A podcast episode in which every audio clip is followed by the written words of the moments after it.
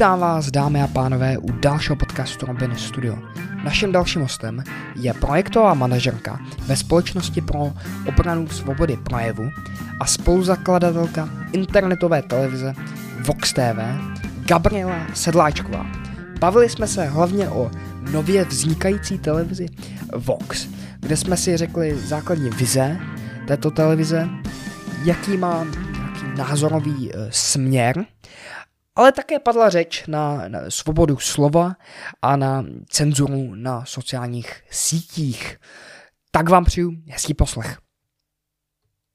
Naším dalším hostem je projektová manažerka společnosti pro obranu svobody projevu. Ano, složitý název. A spoluzakladatelka. Jo, dá se říct. Televize Vox. Ano. Přesně tak. Gabriela Sedláčková, vítám vás. Děkuji moc za pozvání. Jak se máte? Pracovně se přiznám, protože jste právě zmínil projekty, které zabírají hodně času, zvlášť v této době, protože jsme v průběhu kampaně, takže hodně pracovně, ale to neznamená, že špatně, samozřejmě to naopak. Myslím si, že moje práce jsou skoro všechny mým koníčkem. Ale přiznám se, že potřebuji už trošku dovolenou nebo odpočinout, takže se těším, až budeme mít po kampani a já se dáchnu aspoň o víkendu. Co je to Vox TV? No, to je složitá otázka, protože dá se říct, že, nebo spíš otázka je to jednoduchá, na ní je to složitější odpověď, protože dá se říct, že jsme v počátku, tedy dá se říct, že jsme ve fázi teď nějakého start-upu, když to tak řeknu. A my víme, čím chceme být, co jsme teď, to ještě určitě není ten cíl. A aktuálně jsme, jak jsem říkala, ve fázi kampaně, to znamená, že vybíráme peníze na to, abychom vůbec byli Vox TV. Teď jsme aktuálně ve fázi teda rozběhu, ve fázi vzniku, kdy prostě máme jasný určitý věci ve smyslu názvu, ve smyslu, kdo zatím bude aspoň v tom prvopočátku stát, ve smyslu cíle a toho, co vlastně chceme dělat a toho, jakou cestou bychom k tomu chtěli dojít, ale ta cesta samozřejmě může být trochu jiná v průběhu té kampaně podle toho, jak na to budou reagovat lidi, podle toho, jak s námi budou chtít spolupracovat určitý lidé, kterým my třeba i pro tu spolupráci potřebujeme. No a hlavně také podle toho, kolik vybereme v kampani peněz, protože jsme vybírali od někdy, no za asi 6 dní, jestli se nepletu, končíme a ta kampaň běží kolem 35 dní, takže vybíráme vlastně od prosince. A hodně věcí, které se staly nenadálí, tak nám do toho hodilo vidle, jak se říká. A nebyly to jenom covidy skoro všech z týmů, ať už můj, nebo Petra Kubelíka, nebo lidí ze štábu, nebo různých dalších lidí, kteří tam mají vlastně mít vlastní pořady. Ale byly to taky věci typu právě Omikron a jeho kulminace, tím pádem jsme museli zrušit kampaň, kde jsme měli cestovat po celé republice a tak podobně. Takže možná spíš, abych odpověděla na vaši otázku, co je Vox TV, co chce být Vox TV. Chceme být televize, která je o diskuzi a názorové pluralitě. Vlastně na rozdíl od všech dalších, kteří by mohli se zdát, že by byli naší konkurencí. A můžu mluvit o DVTV, můžu mluvit o XTV, můžu mluvit o Real Talk, můžu mluvit o různých tady těch všech jakoby platformách, tak na rozdíl od nich my chceme mít jakoby širší ten záběr, co se té názorové plurality týče. A vlastně i proto potřebujeme, aby za náma stáli lidé různých jmen a různých názorů napříč spektrem, ale zároveň určitě jako nechceme tajit, že si myslíme, že obecně v mediálním prostředí se víc projekty tíhnou jakoby doleva, ke středu a doleva. A my chceme být určitě trošku i ta odpověď z té pravé strany. A jednoduše si myslím, že platí takovýto pravidlo, že když se jakýkoliv projekt neprohlásí už od začátku s nějakým právě tím středopravým, konzervativním, liberálním nebo jakýmkoliv jiným smyšlením a říká, my jsme tady pro všechny, tak nakonec skončí jako levicový a to my určitě nechceme. Vy budete mít, nebo já jsem koukal na váš YouTube kanál, Vox TV ano. se to jmenuje, a tam mi přijde, že předtím to bylo nějak Petr Kubelík. Tak, my jsme vlastně... Já zkusím jako spoluzakladatel Petr Kubelík, Vox TV, tak jo. S tím to děláte. Ano. A ten předtím měl svůj... Mr. Kubelík Show. Ano.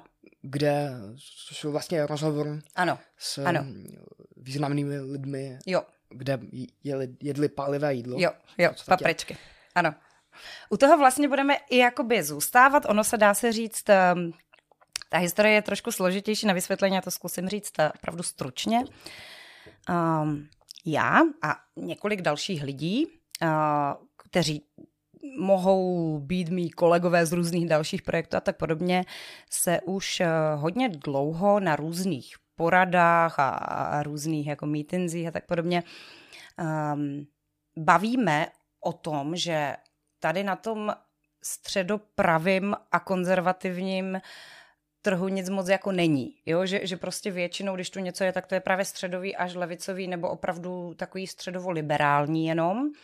A bavili jsme se už dlouho, že bychom chtěli založit něco jako takovou ala televizi, která by byla právě tak trochu odpovědí, ale zároveň, aby byla opravdu nám jde hodně o tu diskuzi a o ten dialog. Protože... Ono jinak nedojdeme ani ke kompromisu, ani ke konsenzu, když spolu nediskutujeme, ať už jakýkoliv strany. A já už tady tu myšlenku mám v hlavě fakt jako několik let, řekněme 5.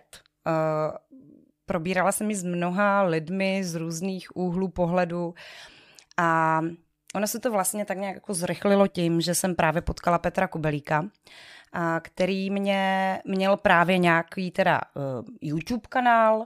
Já se přiznám, že jsem v tomhle starší generace, takže boomer, jak se dneska moderně říká, tak nevím, jestli to všechno správně pojmenovávám, ale zkusím. Měl YouTube kanál a já se přiznám, že jsem ho vůbec neznala. V životě předtím jsem ho nevěděla jsem ani žádný z jeho pořadů a přiznám se, že co se české YouTube scény týče, tak vůbec tam nemám, nebo neměla jsem vůbec žádný přehled. No a jednoho dne, kdy jsem právě pracovala ve Společnosti pro obranu svobody projevu, tak nás právě do Mr. Kubelík Show s mým kolegou Danem Vávrou pozval Petr Kubelík. My jsme to pozvání přijali, šli jsme tam povídat o svobodě projevu a seznámili jsme se tam s Petrem. Dá se říct, že jsme se i nějakým způsobem sedli. On sám byl překvapen tím, jak vlastně je těžký v dnešní době nebýt onálepkován třeba nějakým jako stigmatizován nějakým jako označením, protože dělal v Mr. Kubelík Show rozhovor s bývalým Orlíkem, Danem Landou a Davidem Matáskem a byl i dokonce některými kolegy youtubery poté označován za náckovskou show a tak podobně, což ho hodně překvapilo, protože on je tam vlastně měl, aby jim kladl otázky a chtěl naopak o tom jako mluvit, než že by chtěl něco snad někde zakazovat, nebo prostě chtěl dát prostor i těm, kde třeba jim jinde prostor nebyl dán. A díky tomu se začal víc všímat toho, že mu vlastně vadí tady to nálepkování a ta nediskuze. A když jsme zmínili, že by bylo fajn to rozšířit vlastně o další kanály, které by byly třeba i pořady někoho jiného a kde by to opravdu bylo víc takto o diskuzi a o tom dát třeba i prostor těm, kde jim jinde prostor není dáván, tak Petr, protože je, říkám to jeho slovy, nemyslím to ve špatném, protože je megaloman, tak se do toho zakládání televize pustil hned, dá se říct. A vlastně ta jeho Mr. Kubelík Show pořád jakoby zůstává, ona jenom jako plynule přechází na Vox. Původně jsme to upřímně řečeno ani neměli v plánu, ale protože ta show velice oblíbená a lidi po ní pořád volají, tak to vlastně ten formát zůstane i s tím pojídáním papriček, ale rozšíří se to o mnoho dalších formátů, mnoho dalších pořadů a opravdu z toho má být v té první řadě jakoby internetová televize s velkou nabídkou pro různý lidi různýho zaměření. Když jsem se díval na ten kanál, tak Jak říkáte, tak viděl jsem, nebo i na vašem webu, tak jsem viděl Dana Vávru jsem viděl jsem Igora Chauna třeba a další osobnosti, tak na první pohled mi přišlo, že tam je nějaká ta názorová zabarvenost, řekněme, jasně. Víte, o čem mluvím. Jasně. Jestli bude někdo třeba na levém spektru, někdo mít svůj vlastní pořad nebo něco takového. My bychom rádi. Takhle. Zaprvé ona, je mi jasný, že teď z toho ta názorovost jde jakoby vidět a až čiší, dá se říct. Upřímně řečeno je to ale i z toho důvodu, že pro nás je jednodušší nejdřív oslovit ty lidi, kteří jsou v naší bublině, že jo? Protože ty spíš vám jakoby kývnou na to, že půjdou do nějaké spolupráce, protože vás znají a ví už, jak se s váma spolupracuje. Dana Vávru jsme museli trochu přemlouvat, protože se jede svou jámu pekel na svém YouTube a je to úspěšný pořad. Ale nakonec jsme ho přesvědčili, protože my mu vlastně mnohem zjednodušíme tu přípravu, že nemusí nic štelovat, sám stříhat a tak podobně. A teď třeba zrovna předevčírem jsme s ním natáčeli takový nový formát, který on ještě nikdy jako nedělal, ač to měl dlouho v plánu. A to diskuzní formát, takový jako à la Joe Rogan, jestli znáte, což je velice úspěšný celosvětově pořad. A myslím to tak, že opravdu, že to je o dialogu, jo? Že už to není to o monologu Dana Vávry, který on má velice rád, ale je to o dialogu s někým na nějaké téma a má to být klidně i dlouhý formát, třeba i 3hodinový, když to bude zajímavý. A teď jsme předevčírem natáčeli s Lukášem Kovandou rozhovor o prostě ekonomice, ale i třeba Číně, dopadech Green Dealu a tak podobně. A moc se těším, až to vyjde. Myslím si, že to bude hodně zajímavý.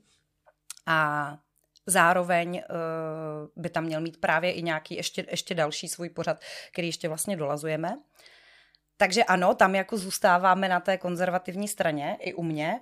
Co se Petra Kubelíka týče, ten upřímně řečeno oproti mně je přece jenom mnohem víc na středu a liberální. Ač jako, ono se taky počas posouváme, že jo, v průběhu. Možná i podle toho, s kterýma lidma se potkáváme, tak uvidíme. Ale máme tam třeba taky Petra Rajcha, což je vlastně policajt, který je ještě mnohem víc jakoby ode mě vlevo. Máme tam třeba Vladimíra Škultétyho, s kterým už máme předdomluvený, že svý Čočkin, že jo, se říkalo to mnoha lidem připomene, přehrál v Mostu, který je jako 100%, už vlastně teď aktuálně máme i termín natáčení s ním a ten zase bude dělat taky takový jakoby třeba i z pohledu laičtějšího se bude ptát na různý témata.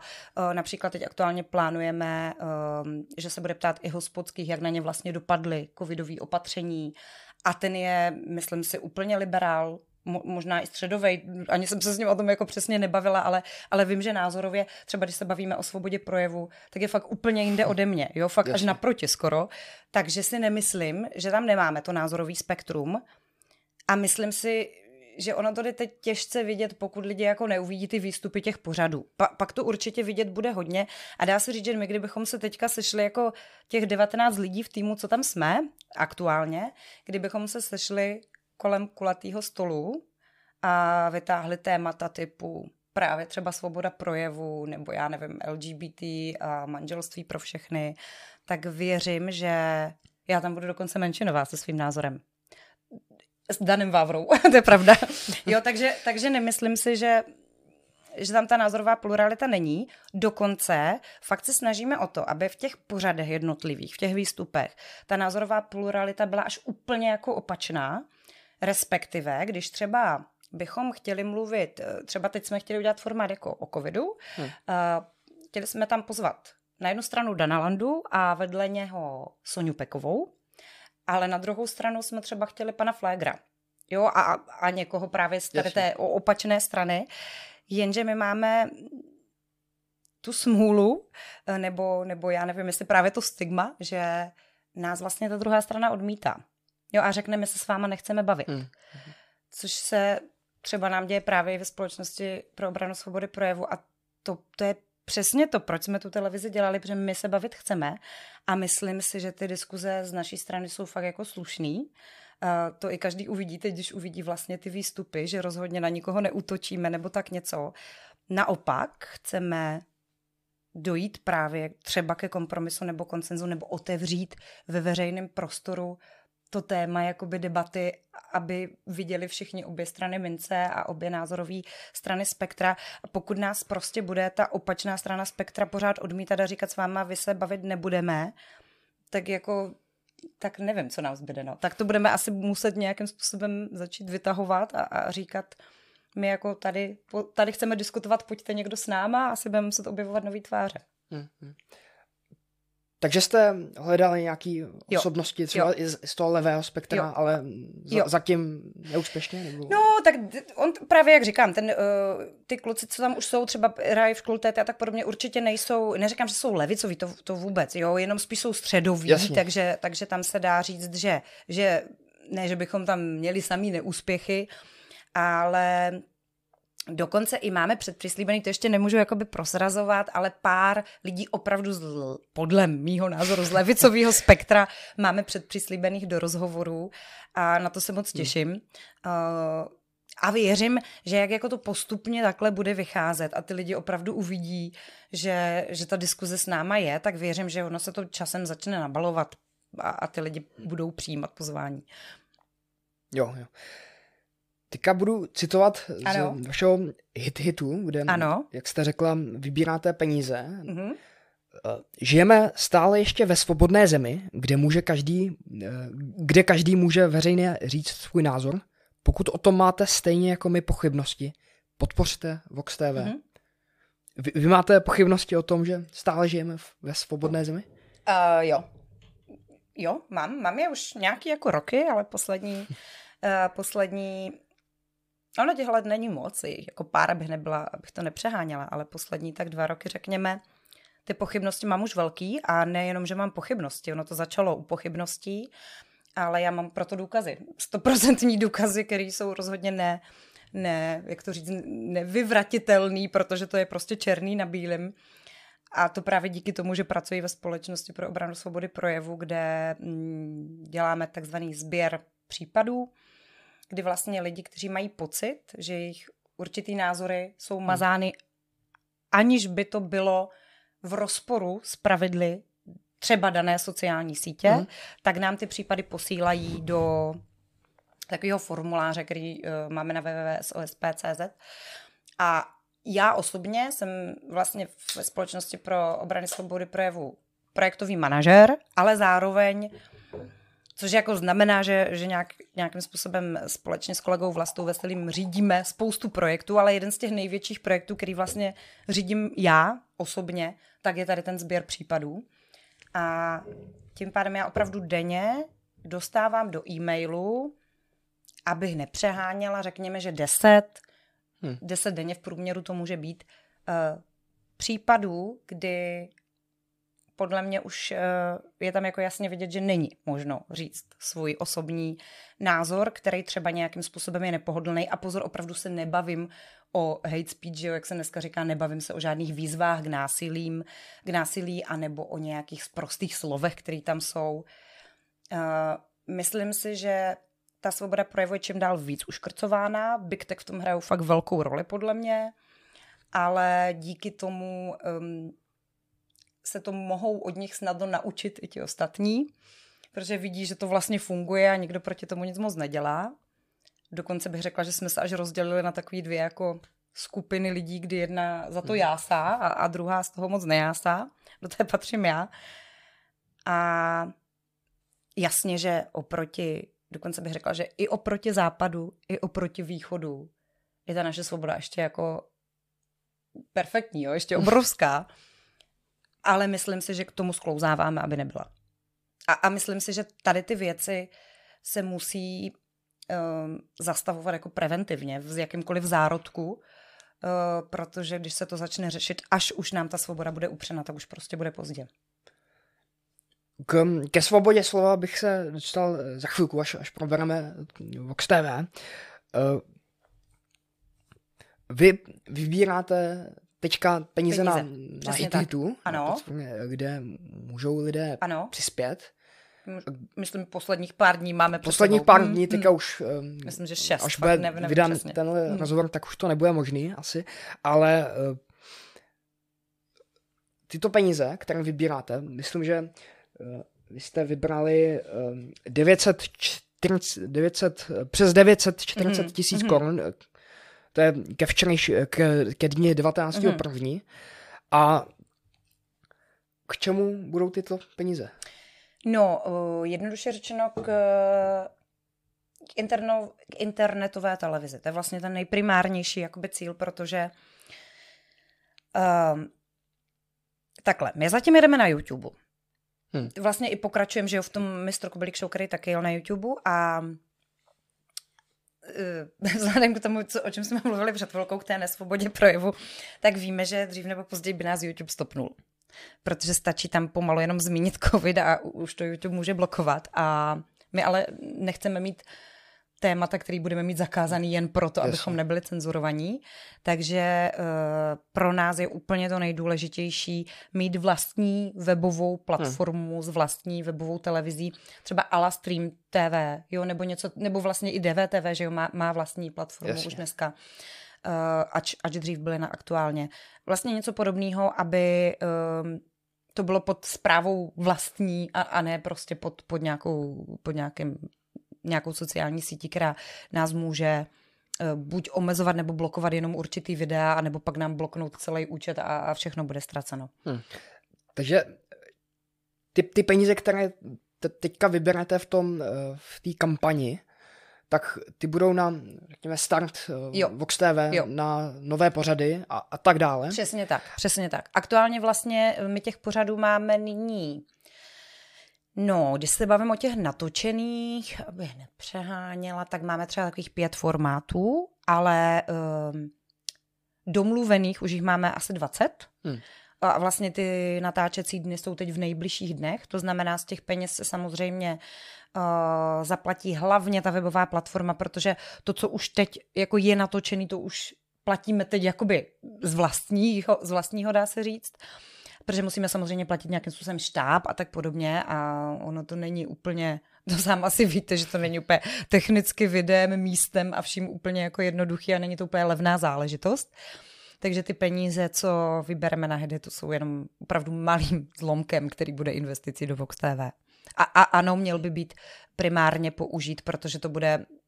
I kdybychom, řekněme, já nevím, že máme teď 5 dní do konce nebo 6 dní do konce, i kdybychom vybrali ještě třeba 100-200 tisíc, tak pořád jsme kolem milionu a vlastně já myslím, že každý, kdo se pohybuje v tady těch jako IT technologiích a tak podobně, tak si dokáže spočítat, že to nám akorát bude stačit na tu webovou platformu.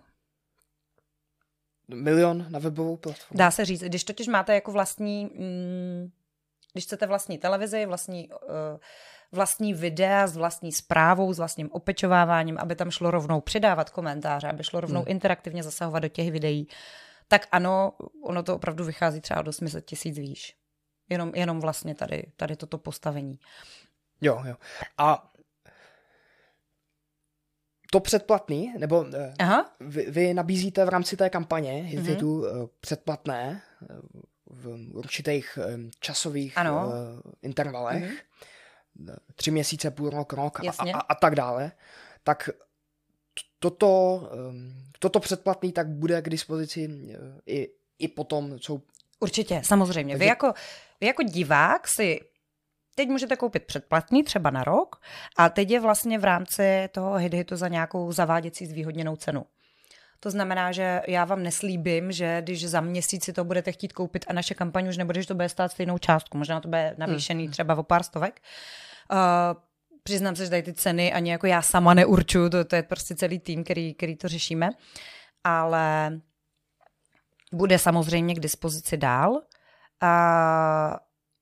Jenom záleží, v jaké době si ho budete kupovat a kolik vás vlastně bude stát. Tak. Jasně, a... Předplatitel, tak si zaplatí vaši televizi. Ano. Co získá z toho předplatného? Když bude to k dispozici všechny pořady na YouTube, tak všechny? Ne, nebo... právě že ne. Právě že nebude to opravdu takový ten formát toho předplatného, jak už dneska je třeba i právě na většině tady těch jakoby konkurenčních televizí, když to tak řeknu. Nebo i dneska je hodně... novinových, že jo, tady těch jako serverů a podobně schovaných za paywallem, tak bude to podobně, jak to vlastně bylo třeba i v případě Mr. Kubelík Show, kdy on natočil rozhovor, který třeba ve výsledku měl 2 hodiny, ale na YouTube šlo jenom 40 minut například. To jako neznamená, že byste z těch 40 minut nedostali něco komplexního. Jo? Snažíme se to samozřejmě vždycky udělat tak, aby to bylo jako mělo hlavu a patu a bylo to od A do Z.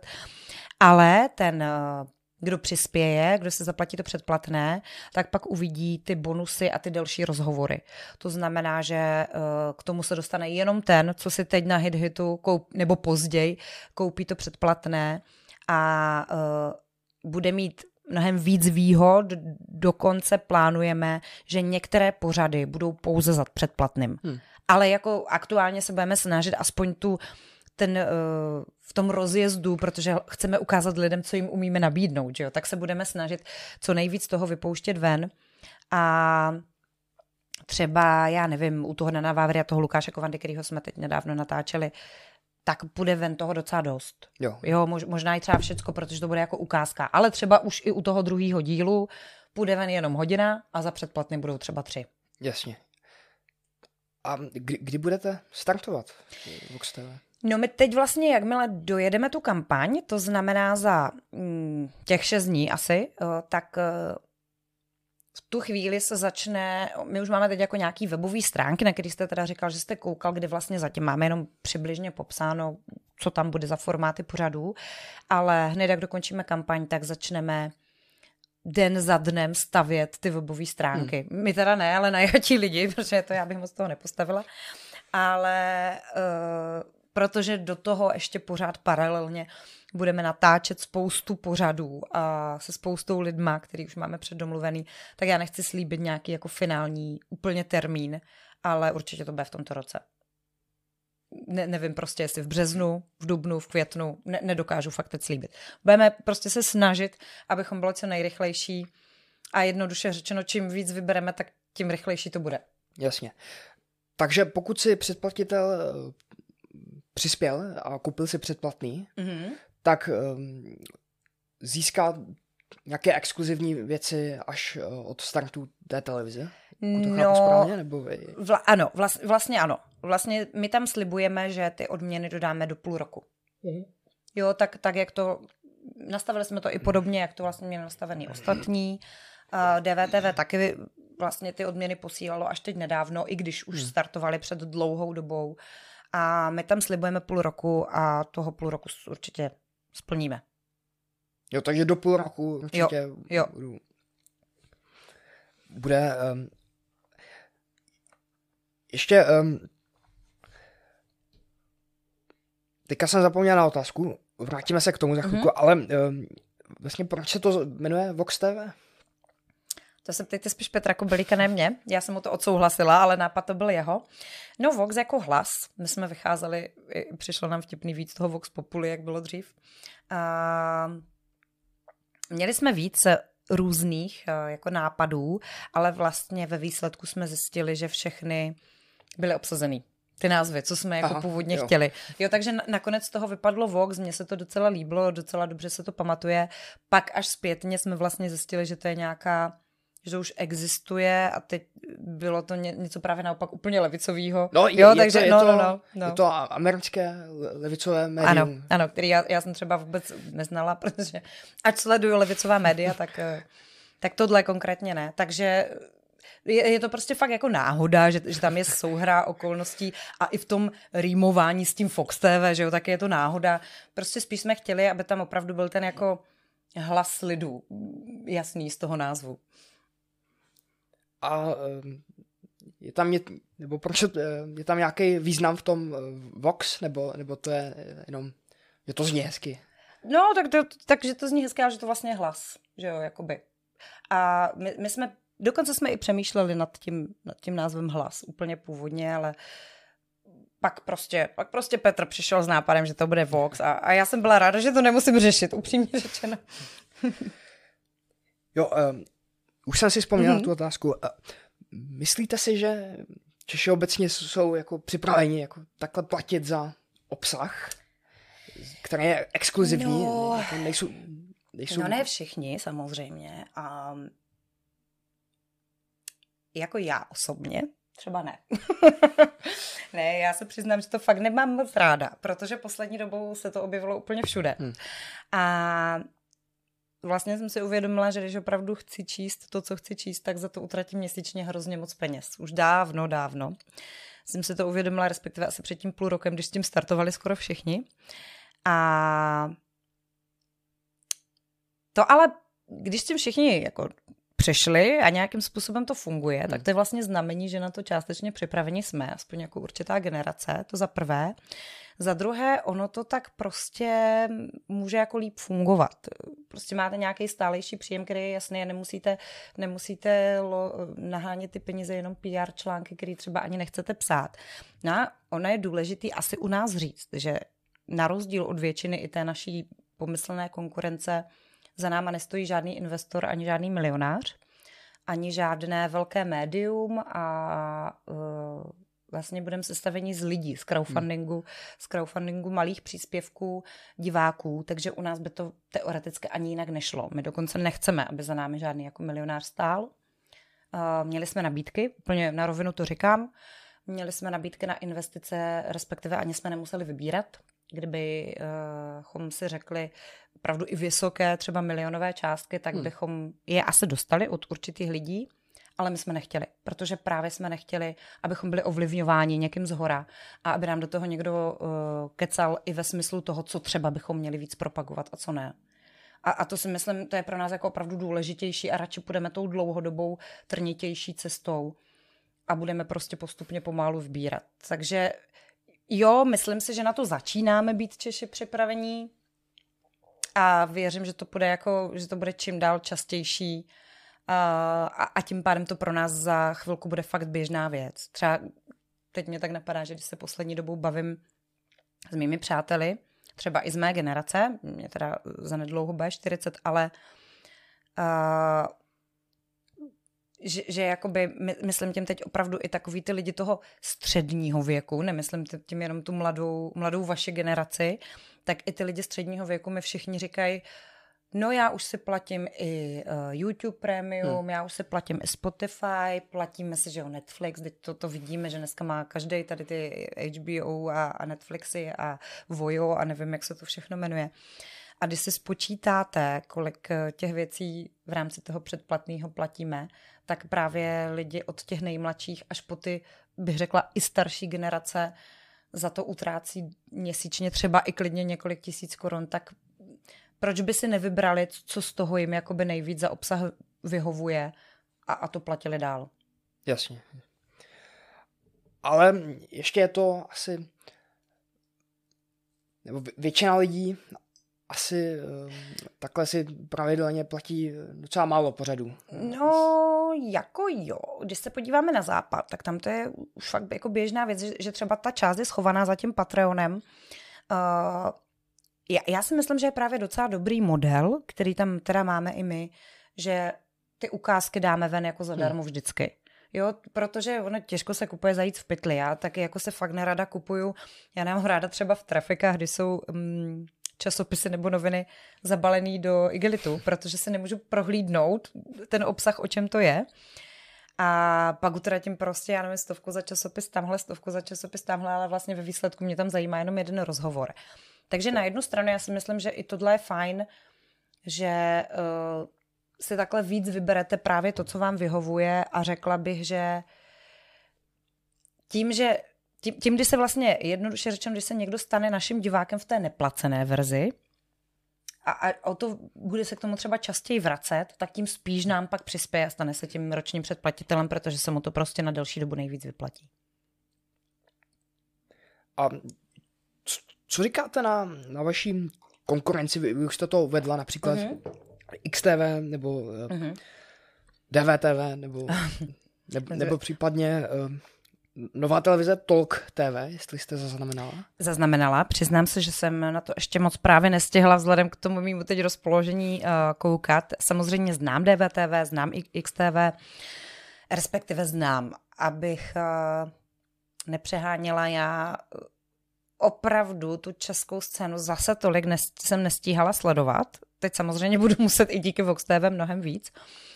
Přiznám se, že hodně jsem čerpala z amerických médií a když už sleduju českou scénu, tak většinou v té psané podobě, spíš než jakoby podcasty a videa.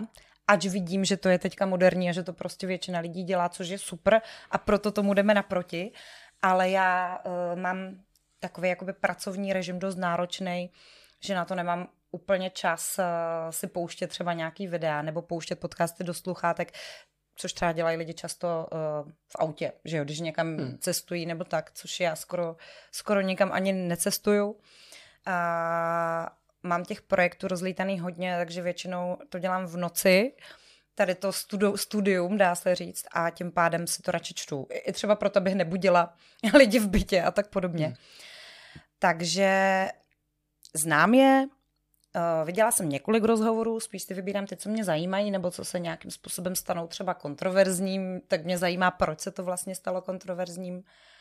A jako jak nedokážu to je zhodnotit úplně jako jednoduše, protože si myslím, že tam jsou určitě nějaké věci, které by se daly vychytat, ale na jednu stranu prostě jsou to, dá se říct, televize, nebo no asi televize, které mají docela velkou spoustu svých diváků, takže asi to dělají nějakým způsobem dobře.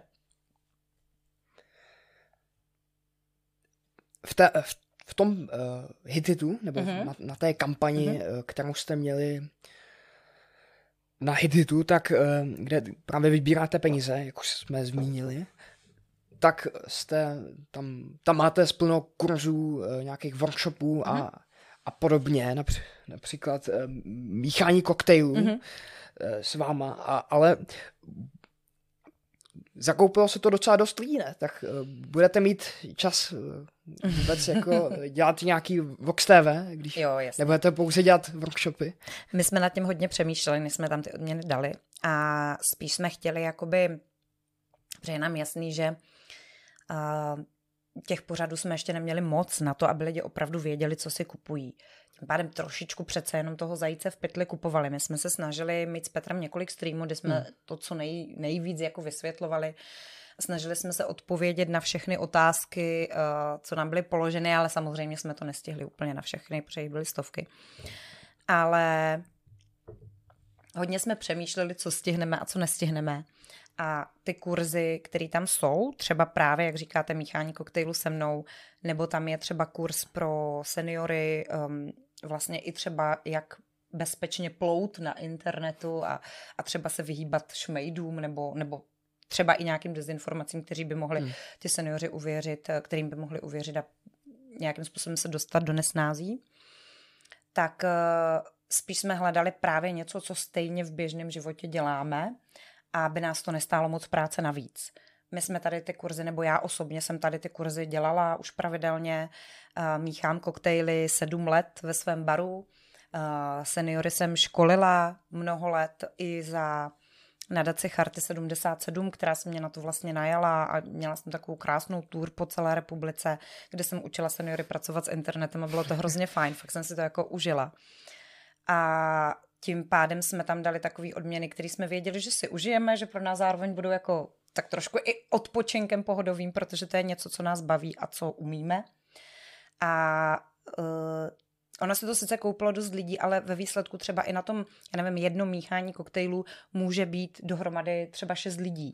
Jo, že to záleží už potom na domluvě a jak jsme říkali, tak ty odměny jsme slíbili dodat do půl roku. Takže se opravdu nebojím, že bych se jako neudělala čas 1-2 dny na to, abych vyškolila někoho, když si koupí odměnu se mnou. A věřím, že si ten čas můžeme užít nejenom tím daným školením, který tam bude, ale i třeba právě těmi nějakými rozhovory o politice, společnosti a tak podobně. Určitě to budeme stíhat. Vyhradili jsme si na to dost času a hlavně, jak říkám, pořád rozšiřujeme tým. Teď nás je 19, možná už, jestli se nepletu, od včerejších schůzek ještě o pár víc. A dá se říct, že nabíráme, takže určitě budeme objevovat i nějaký nový tváře, který časem poznáte. Tak jo, tak na to se těším. A koukal jsem na některé vaše pořady, byť jich je ještě docela málo, vydaných teda. Zaujal mě ten Hlas Ameriky s Michalem Šoporem, kde Petr Kubelík tak se povídá přes internet nebo online s Michalem Šoporem za Ameriky a probírají tam aktuální témata z Ameriky. Ano. Tak těch pořadů bude celkem 20. Teda, nebo... Teď aktuálně je domluvených asi 20 plus minus nějaký dva. Ono se to, já teď třeba, jak tady celou dobu sedím, tak mi tady, jak můžete se podívat, bliká hodně SMS-ek, Dan Vávra, Kubelík a tak podobně. Což vlastně znamená, že i se to pořád nějakým způsobem hýbe dopředu. A já to třeba už ani nevím, co se ještě teď domluvilo. Aktuálně je tam vlastně teda můj pořad s Filipem Turkem, takový spíš jako zábavnej, Požník k Turkovi, kde původně měl být Filip Turek i úplně s někým jiným, ale protože jsme právě díky covidům nesehnali rychle někoho, tak jsem tam jakoby zaskočila, dá se říct, v těch prvních dílech. A nakonec jsme si říkali, že i nás to docela baví, že u toho asi zůstaneme. Pak tam určitě budou pořady, které budou spíš jakoby, jak to říct, zábavního zaměření, který má na starosti hlavně právě Petr Kubelík. Petr Kubelík je spíš takový ten, on se říká jako Šašek, ale já to myslím v dobrým, takovej ten jako ředitel zábavy a bude vymýšlet i takový jako, jak to říct, až nekorektnější věci, klidně typu Česká soda, kterou by tam úplně ideálně samozřejmě rád měl. A jde nám hodně i o ten humor. Máme pocit, že ten humor je dneska až moc takovej, že se strašně snažíme jako být korektní a tím pádem ten humor, když dostává hranic, tak přestává být vtipný ve výsledku. A ty pořady tam teď už dokonce nějaký jsou natočený a budou teď postupně přibývat. Právě i třeba ty zábavní, do kterých budeme hodně třeba i interaktivně zapojovat diváky. To znamená, že i budeme dělat takový ty jakoby komparzy, že lidi se tam budou moc přihlásit a přijít. Ale já budu mít na starosti, já jsem ta druhá část, která bude mít na starosti spíš tu publicistiku. Ač teďka to tak nějak řešíme všechno jako dohromady. No a pod tou právě mají být i ty pořady toho názorového formátu, respektive, když to bude uvádět, já nevím, Dan Vávra, nebo já, nebo Michal Šopor, nebo klidně ten Filip Turek, tak každý už dopředu odhaduje, jaký jako názory se tam budou asi prosazovat, jo? Ale to neznamená, že my se tam nebudeme zvát tu protistranu a nebudeme se jich ptát, jenom prostě logicky my rozhodně nechceme, jak to říct, nechceme jako zastírat ty naše názory, jo? Máme rádi otevřený karty na stole a prostě já bych ráda, aby když na to divák kouká, aby věděl, na které straně já stojím, určitě se tam tím nebudu tajit. A pak tam budou pořady hodně jakoby diskuzní a tím myslím, že tam bude fakt těch lidí víc, nejenom dva. Jo, třeba 3, 5, klidně i 10, když se to vejde do kamery. Třeba i fakt udělat takový ty kulatý stoly, který teda, to je už náročnější trošičku jakoby odmoderovat a víst. Ale už jsme si to párkrát vyzkoušeli, docela to funguje, kdy opravdu se tam bavíme i na třeba společenský témata, právě lidi fakt různých pohledů, různých názorových spektr, ale i třeba různých odborných zaměření. To znamená, když to bude, já nevím, něco, co se třeba týká částečně i práva, tak aby tam byl ideálně i právník, aby to mohl trochu jako odvádět tím správným faktickým směrem, aby to nebylo prostě jenom o těch emocích a pocitech. A Michal Šopor s Hlasem Ameriky tam bude pravidelně, to už je domluvený, už vlastně se i teď plánujou další pořady. Teď aktuálně máme rozjednaných několik men, který radši nechci říkat, abych jako neslibovala něco, co nepředpřislíbím, nebo teda co pak nesplním, jsem chtěla říct, ale jakoby to co zatím tam je vidět, to třeba i ten Petr, ten stream s tím Michalem Šoporem je spíš jako taková ta ukázka v rámci kampaně, která ve výsledku bude ale trošku jinak ustálená. Bude to mít fakt jako takový ten pravidelnější řád, že budete vědět, já nevím, že každý druhý úterý vyjde pořád s Michalem Šoporem, který si bude moderovat třeba jenom Michal sám. Jo, nebo když se bude dít něco aktuálního v Americe, tak zase pro nás je logický obrátit se na toho Michala, který tam žije, aby nám prostě on dával i takový ty klidně aktuálnější zprávy. Jo, teď to je takový jako... Ještě to naše plánování je teď takový dlouhodobější, protože musí být i kvůli těm penězům a tak podobně, je to přece jenom fakt finančně nákladný. Ale, jak říkáme, do budoucna bychom chtěli být taková ta opravdová internetová, klidně i za pár let, dá se říct, i pozemní televize. Klidně i jako máme velké ambice, klidně i na takovou věci uvažujeme. A samozřejmě to zase záleží, když nás nikdo nebude sledovat, proč bychom se stali pozemní televizí, že jo, ale... ale jednoduše chceme co nejvíc lidem otevřít co největší pluralitu názorů. Není těch pořadů až moc? Nebo když se podíváte na jiné internetové televize, tak těch pořadů bývá třeba méně v řadu pár, když se podíváte, myslím, že Talk TV, to má kolem 4, 5 nebo 5, tak něco takového, DVTV má taky jenom pár formátů, XTV má taky pár, tak zajímá mě, jestli jste si neukousli až moc při startu vaší televize. Možná, právě proto, že mě jako, když to jednoduše řeknu a podívám se zpátky na svůj život, mě pomáhá, když se na sebe upletu bič. Hodně lidí v dnešní době o hodně věcech kecá a mluví a já si myslím, že by činy měly spíš ukazovat člověka jako takovýho.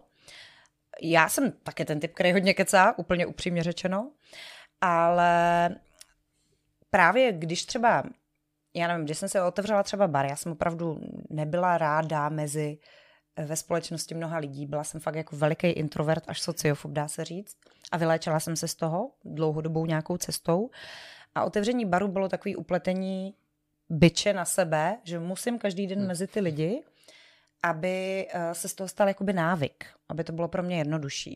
Třeba teď, když byl covid a lockdowny všude a tak podobně, tak se mnoha lidem vracely jejich psychické problémy, které měli třeba už i v dávných dobách. A já si přiznám, že jsem to jako na sobě poznala taky, že potom covidu se mi nechtělo vůbec ven z bytu a říkala jsem si, lidi, to ne, to já nemám ráda. No ale tím, že mám ten bar, tak jsem musela a jsem za to vlastně hrozně ráda. Možná i podobným trošičku směrem jdeme z Vox TV, protože když bychom teď dali ty pořady jenom 1, 2, 3, 4 třeba, teda když se bavíme o těch 4, tak by asi si ty lidi mysleli, že přesně jdeme jenom tím úplně konzervativním směrem, protože zase logicky bych tam byla já, Petr Kubelík, Filip Turek a Dan Vávra, protože se známe a to my jsme právě nechtěli. Proto jsme si ukousli hned na začátku jako možná velký sousto, protože jsme chtěli hned na začátku ukázat, že jsme otevření i těm jiným názorům a že opravdu to je o diskuzi. A za druhé, my vlastně dá se říct, že spíš chceme být ala ten stream, jo, že každý skoro si tam najde ten svůj oblíbený typ pořadu a když to jednoduše řeknu, třeba ten rozhovor Dana Vávry s Lukášem Kovandou, protože jsem tam u něj byla, takže vím, jak probíhal, ale když se pustí mé babička, tak vůbec nebude chápat, o čem tam mluví. Jo, protože ten není fakt už jako složitý, komplikovaný a tak podobně. To ale neznamená, že bych mojí babičce nechtěla přiblížit vliv Green Dealu na nás nebo vliv Číny na nás. A určitě se budeme snažit vymýšlet i takový pořady, aby i právě ta moje babička, když si sedne k tomu počítači, protože dneska už opravdu i ta starší generace pracuje s počítačem a se sociálními sítěmi, tak aby věděla, že tam jsou pro ně třeba 3 až 5 formátů různých pořadů, který ona, když si pustí, tak to bude jako i pro ně. Jo, takže vlastně i proto to větší sousto. Chceme, opravdu to má být i vlastně o nějakým vzdělávání. A o tom, aby, když to jako jednoduše řeknu, asi je tady nějaký všeobecný povědomí o tom, že třeba je u nás špatná finanční gramotnost, jo, protože se to na školách neučí, že je u nás špatná taková ta jako, jak to říct, výchova nějaká, nebo možná i vzdělání k tomu, jak teda vlastně dělat ten aktivismus a tak podobně, protože socialismus tady k tomu určitě nevedl. A my si myslíme, že by bylo fajn, aby jako všichni měli ty vstupní informace, aby je mohli dohledat snadno, jo, aby nemuseli čerpat třeba i ze všech zahraničních médií, protože to třeba pro mou babičku je naprosto nemožný. Ani jako neví, jak by to hledala. Takže vaším cílem je, aby každý si našel svoje pořady, jo. To svoje, jo. A aby nebo chcete to rozrůst ještě víc, až se to nějak rozjede nějakým způsobem, tak chcete mít desítky pořadů, stovky? Jo, klidně, určitě, protože ono to vlastně ani jinak nejde, protože kdybychom, nechceme být TV Jaromíra Soukupa. Nechceme. Nechcete? Nechceme. Kdybychom měli málo formátu pořadu, tak budeme působit. Jo, protože prostě pořád by to bylo jenom o mně nebo o Petrovi a já myslím, že právě, abychom teda, protože ta názorová pluralita a to, aby to jako tvořili s náma diváci, aby si vlastně i sami říkali, co je zajímá, je pro nás hrozně důležitý, tak proto musíme mít hodně lidí a hodně formátů pořadu. Protože ne každý je jako dobrý na všechno, že jo? Ne každý je na všechno odborník, spíš bych řekla, že naopak. Že možná si to všichni myslíme, ale nejsme. A tím pádem, když nám lidi budou říkat, hele, třeba uvidíme i na základě těch rozhovorů, s kterýma už vyjdeme, ale lidi nám budou ukazovat tím počtem sledování, nás opravdu zajímá ta ekonomika a finanční gramotnost, no tak proč ne, tak třeba přizveme další ekonomy, aby klidně měli i třeba svoje vlastní pořady, například i s tipama, jak investovat, třeba, jo, že prostě jasně jsme schopni, a proto i vlastně to děláme crowdfundingem, jsme schopni se přizpůsobit tomu trhu a té poptávce. Nebo chceme být schopni proto jako takhle ve velkým. A nestane se to, že jakým způsobem, když se řekne Vox TV, tak nebude jasný, co to je, nebo takhle, když si otevře člověk Vox TV, tak se v tom nějak zmate a nebude vědět, jako, co si vůbec jako pustit. Jo, rozumím. Jako aby vlastně každý věděl, jak si ty pořady vybírat, že jo. No, chcete z toho udělat nějaký jako YouTube, nebo něco, kde jako plno kategorií jakoby, formátů, ano. Nebo něco jako stream, kde... Dá se říct, že jo. Spoustu těch pořadů. Dá se říct, že jo. Ono, já si myslím, že dneska už jako žijeme v době, kdy každý hledá to, co ho zajímá, že přes Google nebo nějaký vyhledávače. A tím pádem samozřejmě hodně záleží na tom, jak máte nastavený, ať už to, jak zapadáte do toho full textu a jaký tam máte nastavený klíčový slova, tak podobně.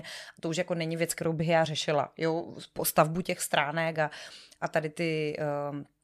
řekněme technické věci. Samozřejmě musíme udělat všechno pro to, abychom se co nejlíp přes hledání dostali k tomu divákovi a aby on u nás pak vlastně zůstal, protože mu bude náš pořad třeba připadat kvalitní, ale jistě to bude rozděleno do kategorií. To určitě máme v plánu, jaký přesně budou, to vám teď neřeknu, ale bude to rozděleno i podle jmen těch, co to jakoby moderují nebo co v těch pořadech vystupují, i podle kategorií a spíš to bude právě ala, jak jsme říkali, Stream TV, kde to máte taky takhle rozděleno a vybíráte tam podle toho. Jasně. Tak já nevím, jak to přesně funguje na Stream TV, ale že skoro každý může tam nahrávat, ne? Nebo potřebují nějakou smlouvu se streamem. To se přiznám, že nevím. To by zase věděl Petr, tady ty věci se zajímá převážně on, ale... je řeší vlastně u nás převážně on, ale my taky dokonce i v rámci těch odměn nabízíme lidem, aby jako u nás měli třeba i vlastní pořady, což samozřejmě neznamená, že úplně každý, kdo k nám přijde, tak toho tam pustíme. Je to tak, což vlastně můžeme dát i výzvu klidně lidem, co vás budou, nebo co nás budou sledovat nebo poslouchat, že je to opravdu tak, pokud někdo má pocit, že má dobrý nápad, dobrou myšlenku, dobrý formát pořadu a chtěl by k nám jít, protože u nás už má nějakou jako tu jistotu sledování, protože hned nám to začalo skákat ve stovkách, v tisících, pak v 10 000, tak to může zkusit, což ale neznamená, že přijde, my to všechno zprodukujeme a hned pustíme. Opravdu to musí projít nějakým, řekněme, zkušebním natáčením, kdy prostě obě strany uvidíme, jestli to vůbec chceme dělat, jestli nám to funguje nebo nefunguje. Ale určitě nebráníme se ani tomu, že vlastně to budou lidi částečně tvořit s námi. Už jsem zmiňoval některé ty jména, vy taky. Dan Vávra, Petra Rajcha, Igor Chaun, pana Tuna jsem taky viděl. Tak všichni tyhle ty lidi, které máte uvedený na tom webu, tak by měli mít nějaký svůj pořad? Ne, vlastně ne. A my tam máme, myslím, já teď to mám možná jako před sebou, nechci kecat, ale myslím, že tam máme uvedeno, kdo z nich ten pořad bude mít 100%, a je těch men jako 100%, kteří budou ten pořad uvádět, je asi 7, jestli se nepletu, teď to takhle jako rychle z hlavy říkám, ale vlastně potom, když jedete, tady Dan Vávra, to už vlastně tady jde vidět, Michal Šopor, to jsme říkali, Petra Rajcha jsme říkali, Vladimír Škultéty jsme říkali, já a Petr Kubelík jsme říkali. Jo, pak se tady vyloženě i ptáme lidí, koho byste rádi u nás viděli jako redaktora, vašeho souseda, kamaráda nebo hospodského, volba je na vás. Respektive opravdu vyzýváme ty lidi k tomu, aby se nám hlásili, ale pouze tyto jména, který jsem teď přečetla, tak aktuálně jsou a Filip Turek, nevím, jestli jsem ho tam četla, ten tady, jo, četla, to už je ve fázi buď jako natočeného pořadu, akorát třeba ještě nevyšel, nebo už natočeného pořadu, který už vyšel, u někoho se to právě třeba zbrzdilo i tím covidem. Ale my pak vlastně, když půjdete na ten náš hit, tak tam máme mnohem víc men, typu, tam byly nějaká, víš, já teď si zrovna nemůžu rychle na ty jména vzpomenout, třeba David Matásek tam je, třeba právě, jak jste říkal, tu má třeba právě, tam je MMA zápasnice jedna, jsou tam prostě různý známí lidé z různých jako oborů, dá se říct, ať už herci, zpěváci, sportovci. A to spíš je, že máme od nich jako přeslíbeno, že budou vystupovat v těch našich pořadech, než že by je moderovali. Jo, tam my jsme je vlastně oslovili, chtěli jsme právě slyšet jejich názor na určitý věci, třeba i na tu svobodu projevu. Ptali jsme se je na to, máme z toho různý sestřihy, který vlastně postupně pouštíme ven. A jde o to, abychom ukázali, jak opravdu každý to vnímá trošku jinak.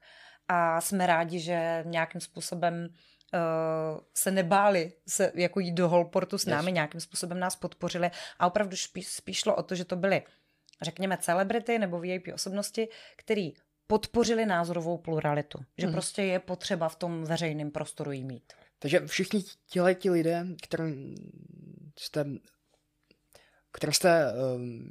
měli v té kampani, třeba, tak ty třeba budou v nějakém vašem pořadu jako hosté, jednorázově třeba. Jo, ono už to vlastně většinou, už myslím, že skoro snad u všech, co tam máme, i toho Igora Chauna a tak podobně, už to tak dá se říct je, protože aspoň odpovídali na nějaké ty jako základní otázky, co jsme jim dali a jsou v tom sestřihu. Ale ano, určitě budeme zvát i do dalších pořadů jako hosty a samozřejmě uvidíme i na jejich časových možnostech. Jasně, jak budou ale nebudou mít nějaký pravidelný pořad. To asi ještě právě uvidíme. S některýma z nich to máme rozjednané. Jo, ale se všema ne. Jo, jasně. Myslím, že někteří by to ani jako nezvládli v rámci svých časových možností. Mm-hmm. Jsou jako hodně vytížené. Jasně. A kolik bude těch pořadů teda, jak pravidelně budou vycházet? To ještě nevíte teda. No, jak který? Víme to u některých, já si ty čísla radši nebudu přesně říkat zase, ať se úplně nespletu, ale některý z nich budou vycházet každých 14 dní, některý z nich budou vycházet každý týden, některý z nich budou vycházet třeba jenom jednou měsíčně a některý z nich budou třeba i jednorázový, když to bude reakce na konkrétní věc, ale většinou budou mít pravidelnost a většinou to bude jednou za 2 týdny až jednou za měsíc. Jo, takže řekněme, na celém Vox TV bude třeba pár za týden, řekněme. Jo, ano, teď ze začátku dá se říct, že ano, že bude vycházet třeba takových 3 až 5 pořadů týdně určitě. Jo, jasně. Tak jo, já doufám, že to je všechno, co se dalo probrat u Vox TV. Chtěla byste něco zmínit ještě k Vox TV? No, snad jen jako vyzvat ostatní, že opravdu budeme rádi, když se pokusí tvořit tu televizi s námi. A když nám budou psát i třeba svoje jako ideové nápady vyloženě. Myslím tím, co by je zajímalo třeba probrat za téma, co třeba mají pocit, že jinde by neměli možnost slyšet, ať už ve veřejnoprávní nebo v jiné televizi. Teďka bych se podíval k dalšímu tématu a to je svoboda slova. Vy jste projektová manažerka ve společnosti pro obranu svobody projevu.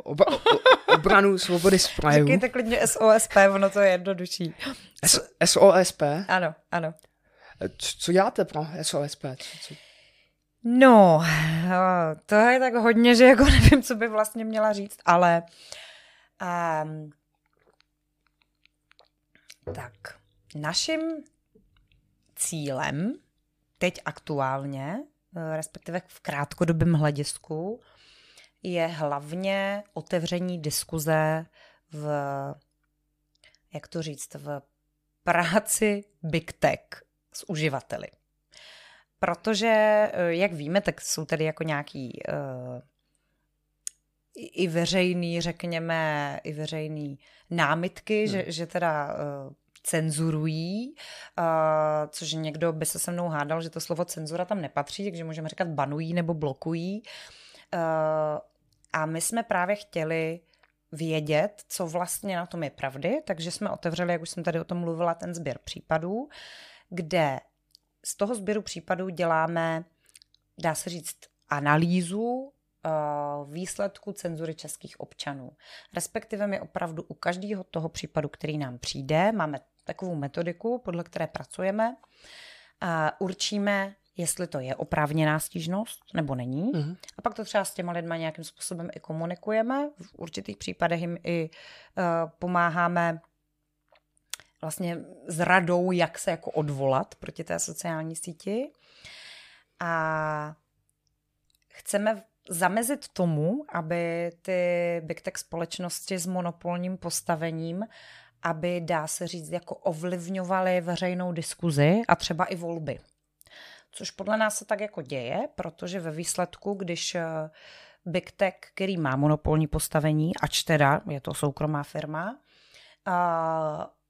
bude mazat jenom jeden určitý pohled názoru, tak třeba i může ovlivnit klidně volbu, jako mě jako voliče, koho půjdu ve výsledku volit. A to je pro nás jako velice důležitý téma, který by se mělo řešit ve veřejném prostoru.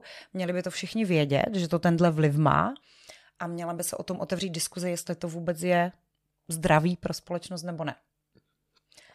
Jo, a to že jako se zaměřujeme na svobodu projevu, a že říkám, že v krátkodobém hledisku u Big Tech neznamená, že se nechceme dlouhodobě zaměřovat obecně na tady tu problematiku i třeba typu cancel culture.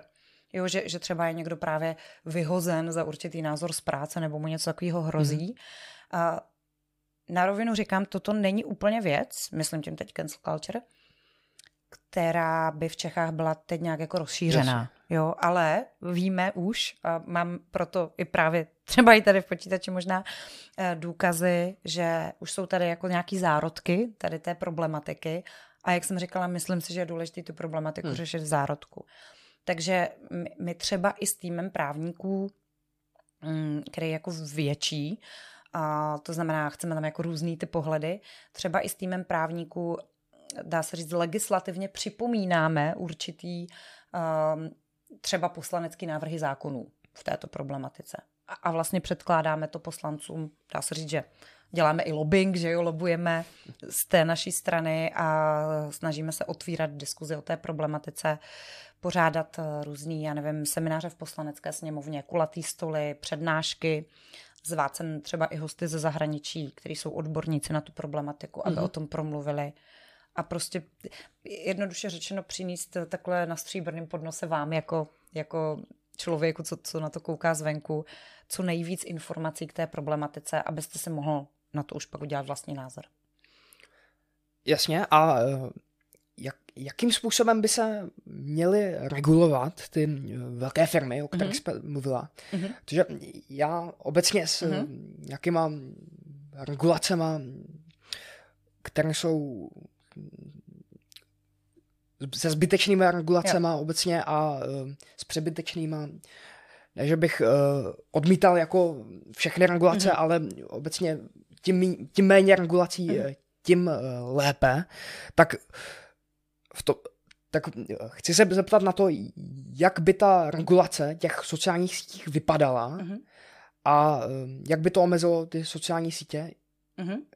Je to vůbec možné? No je, protože to někde tak mají, že jo, ale k tomu se možná ještě dostanu. Jak bude vypadat nějaký zákon třeba v poslaneckých sněmovně, který by prošel, co bude omezovat? Velice jako dobrá otázka, velice složitá na ně odpověď, protože to je debata, kterou bychom mohli vést 5 hodin, dá se říct. Zvlášť, že třeba se úplně neshodneme, ač jako já vám naprosto rozumím, jak to myslíte, že říkáte, že jste proti zbytečným regulacím, no tak to já taky, v tom máme 100% shodu. A sama ostatně jsem toho jakoby příkladem, protože, jak jsem už říkala, mám bar a podnikám a tím pádem logicky se mě státní regulace, zvlášť v tom gastru, dotýkají docela hodně, bych řekla v dnešní době.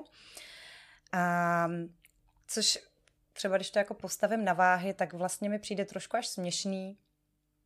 Teď to nemyslím vůbec jako proti vám, myslím to obecně, když jako přemýšlím a často o tom přemýšlím, o té společenské debatě, tak mi přijde až, ne se říct směšný, nebo snad jako ponižující vůči nám, teda jako lidem z gastra, že když se týkají regulace nás, tak jako skoro nikdo proti tomu nekřičí, je to úplně v pořádku. A ta hranice se jako posouvá čím dál jako víc, že například i lidé, kteří mi říkali před ještě 5 lety nebo 2 lety, že by byli 100% proti kuřáckému zákonu, respektive byli by proto, abychom se o něm rozhodovali sami my jako podnikatelé, protože máme soukromé firmy, tak už třeba teď po té době mi říkají, ale jo, regulace jsou dobrý, tady vidíme u protikuřáckého zákonu, jak to funguje, tak pojďme jako udělat další. Já si myslím, že tohle je cesta do pekel, možná se dlážděná dobrými úmysly a tím pádem vám odpovídám na otázku, jasně, že jsem proti regulacím. Jsem pro minimální zásahy státu, jo, a tak podobně. Ale zase, a já úplně na rovinu říkám, že toto není rozhodně věc, kterou bych měla 100% finální názor, jo? Že nad tím nepřemýšlím. Já nad tím přemýšlím pořád, debatujeme nad tím pořád. Snažím se mít proti sobě pořád, jak to říct, ďáblova advokáta, který mi argumentuje těmi protiargumenty faktickými. Ale u těch sociálních sítí je to trochu jiná věc. Za prvé, mají monopolní postavení. Že jako tam furt probíhají nějaký soudy, jestli to je monopol, není monopol, to je už zase druhá debata, ale že mají monopolní postavení, prostě víme. Mají obrovský vliv. Ovlivňují obrovské množství lidí, tedy je vlastně svým způsobem jako vychovávají, indoktrinují, jak se říká. Tím pádem je už podle mě na čase, a už dávno bylo, otevřít tu diskuzi o tom, jestli toto je opravdu pro společnost zdravé a jestli je zdravé podporovat, jako všichni říkají, jako soukromé podnikání v jeho jakýchkoliv výmyslech nadnárodní zájmy. Podle mě ne. A je to fakt těžká debata. Jo, vím to. Dokonce si nemyslím, že v tom máme úplnou shodu. Ve společnosti pro obranu svobody projevu, všichni, proto taky jsme tam jako různý lidé, různých názorů, ač teda jasně všichni jsme jako asi pravicověji, konzervativnější, dá se říct. Já jsem opravdu jako konzervativec, Dan Vávra říká, že je liberál, že byl až libertarián, Marian Kechlibar je, bych řekla, skoro takový střed.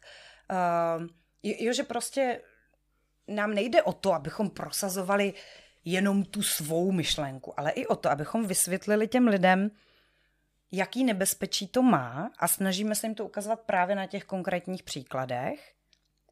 A jak by jsme je mohli regulovat? No, to je už právě ta otázka, která se musí otevřít. Já na to odpověď nemám, protože to všechno je pro nás nová věc. Musí se to jednat, na půdě poslanecké sněmovny, pak ono se to vlastně jedná na půdě Evropského parlamentu, že jo? Máme tady nějaký Digital Services Act a tak podobně, který se tím jako zabývají, ale já, teď mluvím za sebe, já osobně si myslím, že by se nemělo všechno jednat pouze na té jako úrovni Evropské unie, ale že by se to měly státy částečně určovat sami. Proč? Protože každý ten národ má své specifika. Každý má trošku jiný požadavky na to, jak má fungovat a tak podobně. A proto si myslím, že musíme i sociální sítě řešit na národní úrovni. Částečně třeba tím, teď jako to není úplně regule, jo, ale vlastně odpovídám i tak na vaši otázku, částečně třeba tím, že každý uživatel té sociální sítě bude mít možnost odvolání. Což sice teď má nějakým formulářem, ale všichni víme, že to nefunguje. A lidi, kteří tam neporušili žádná pravidla, pravdu zcela jako prokazatelně neporušili, Facebook je stejně smaže, třeba jim i znemožní tím podnikat částečně, Oni se odvolají a nikdo se jim neozve zpátky. Chodí jim taková ta generická odpověď, zůstáváme na svým, pořád se smazaný, že jo? Ať už od YouTube nebo od Facebooku a tak podobně. A když třeba my jsme například i na té národní úrovni ten Google třeba oslovili, protože YouTube je pod Googlem, že jo? Takže Táňa Lemoň, určitě vám to něco říká, česká ředitelka Google, tak to asi není, nebo asi to víme od ní, že to jako není v její kompetenci řešit. No a to my si myslíme, že je špatně. A když to teda není v její kompetenci řešit, tak by tady mělo být vytvořený něco, pobočka, oddělení, nevím, v jejichž kompetenci by to mělo být možno řešit. Protože jinak se jako nikdy nemůžeme dobrat té spravedlnosti a pro nikoho tam neplatí stejný metr. A to si prostě myslím, že není správný. A když to zase přirovnám, ať to teda furt nepřirovnávám, já nevím, k barům a tak podobně, když to přirovnám třeba k nějaké české velké společnosti, pomozte mi třeba k Alze, jo, nebo k Rohlíku, ten se teď poslední dobu hodně probíral, to je úplně jedno.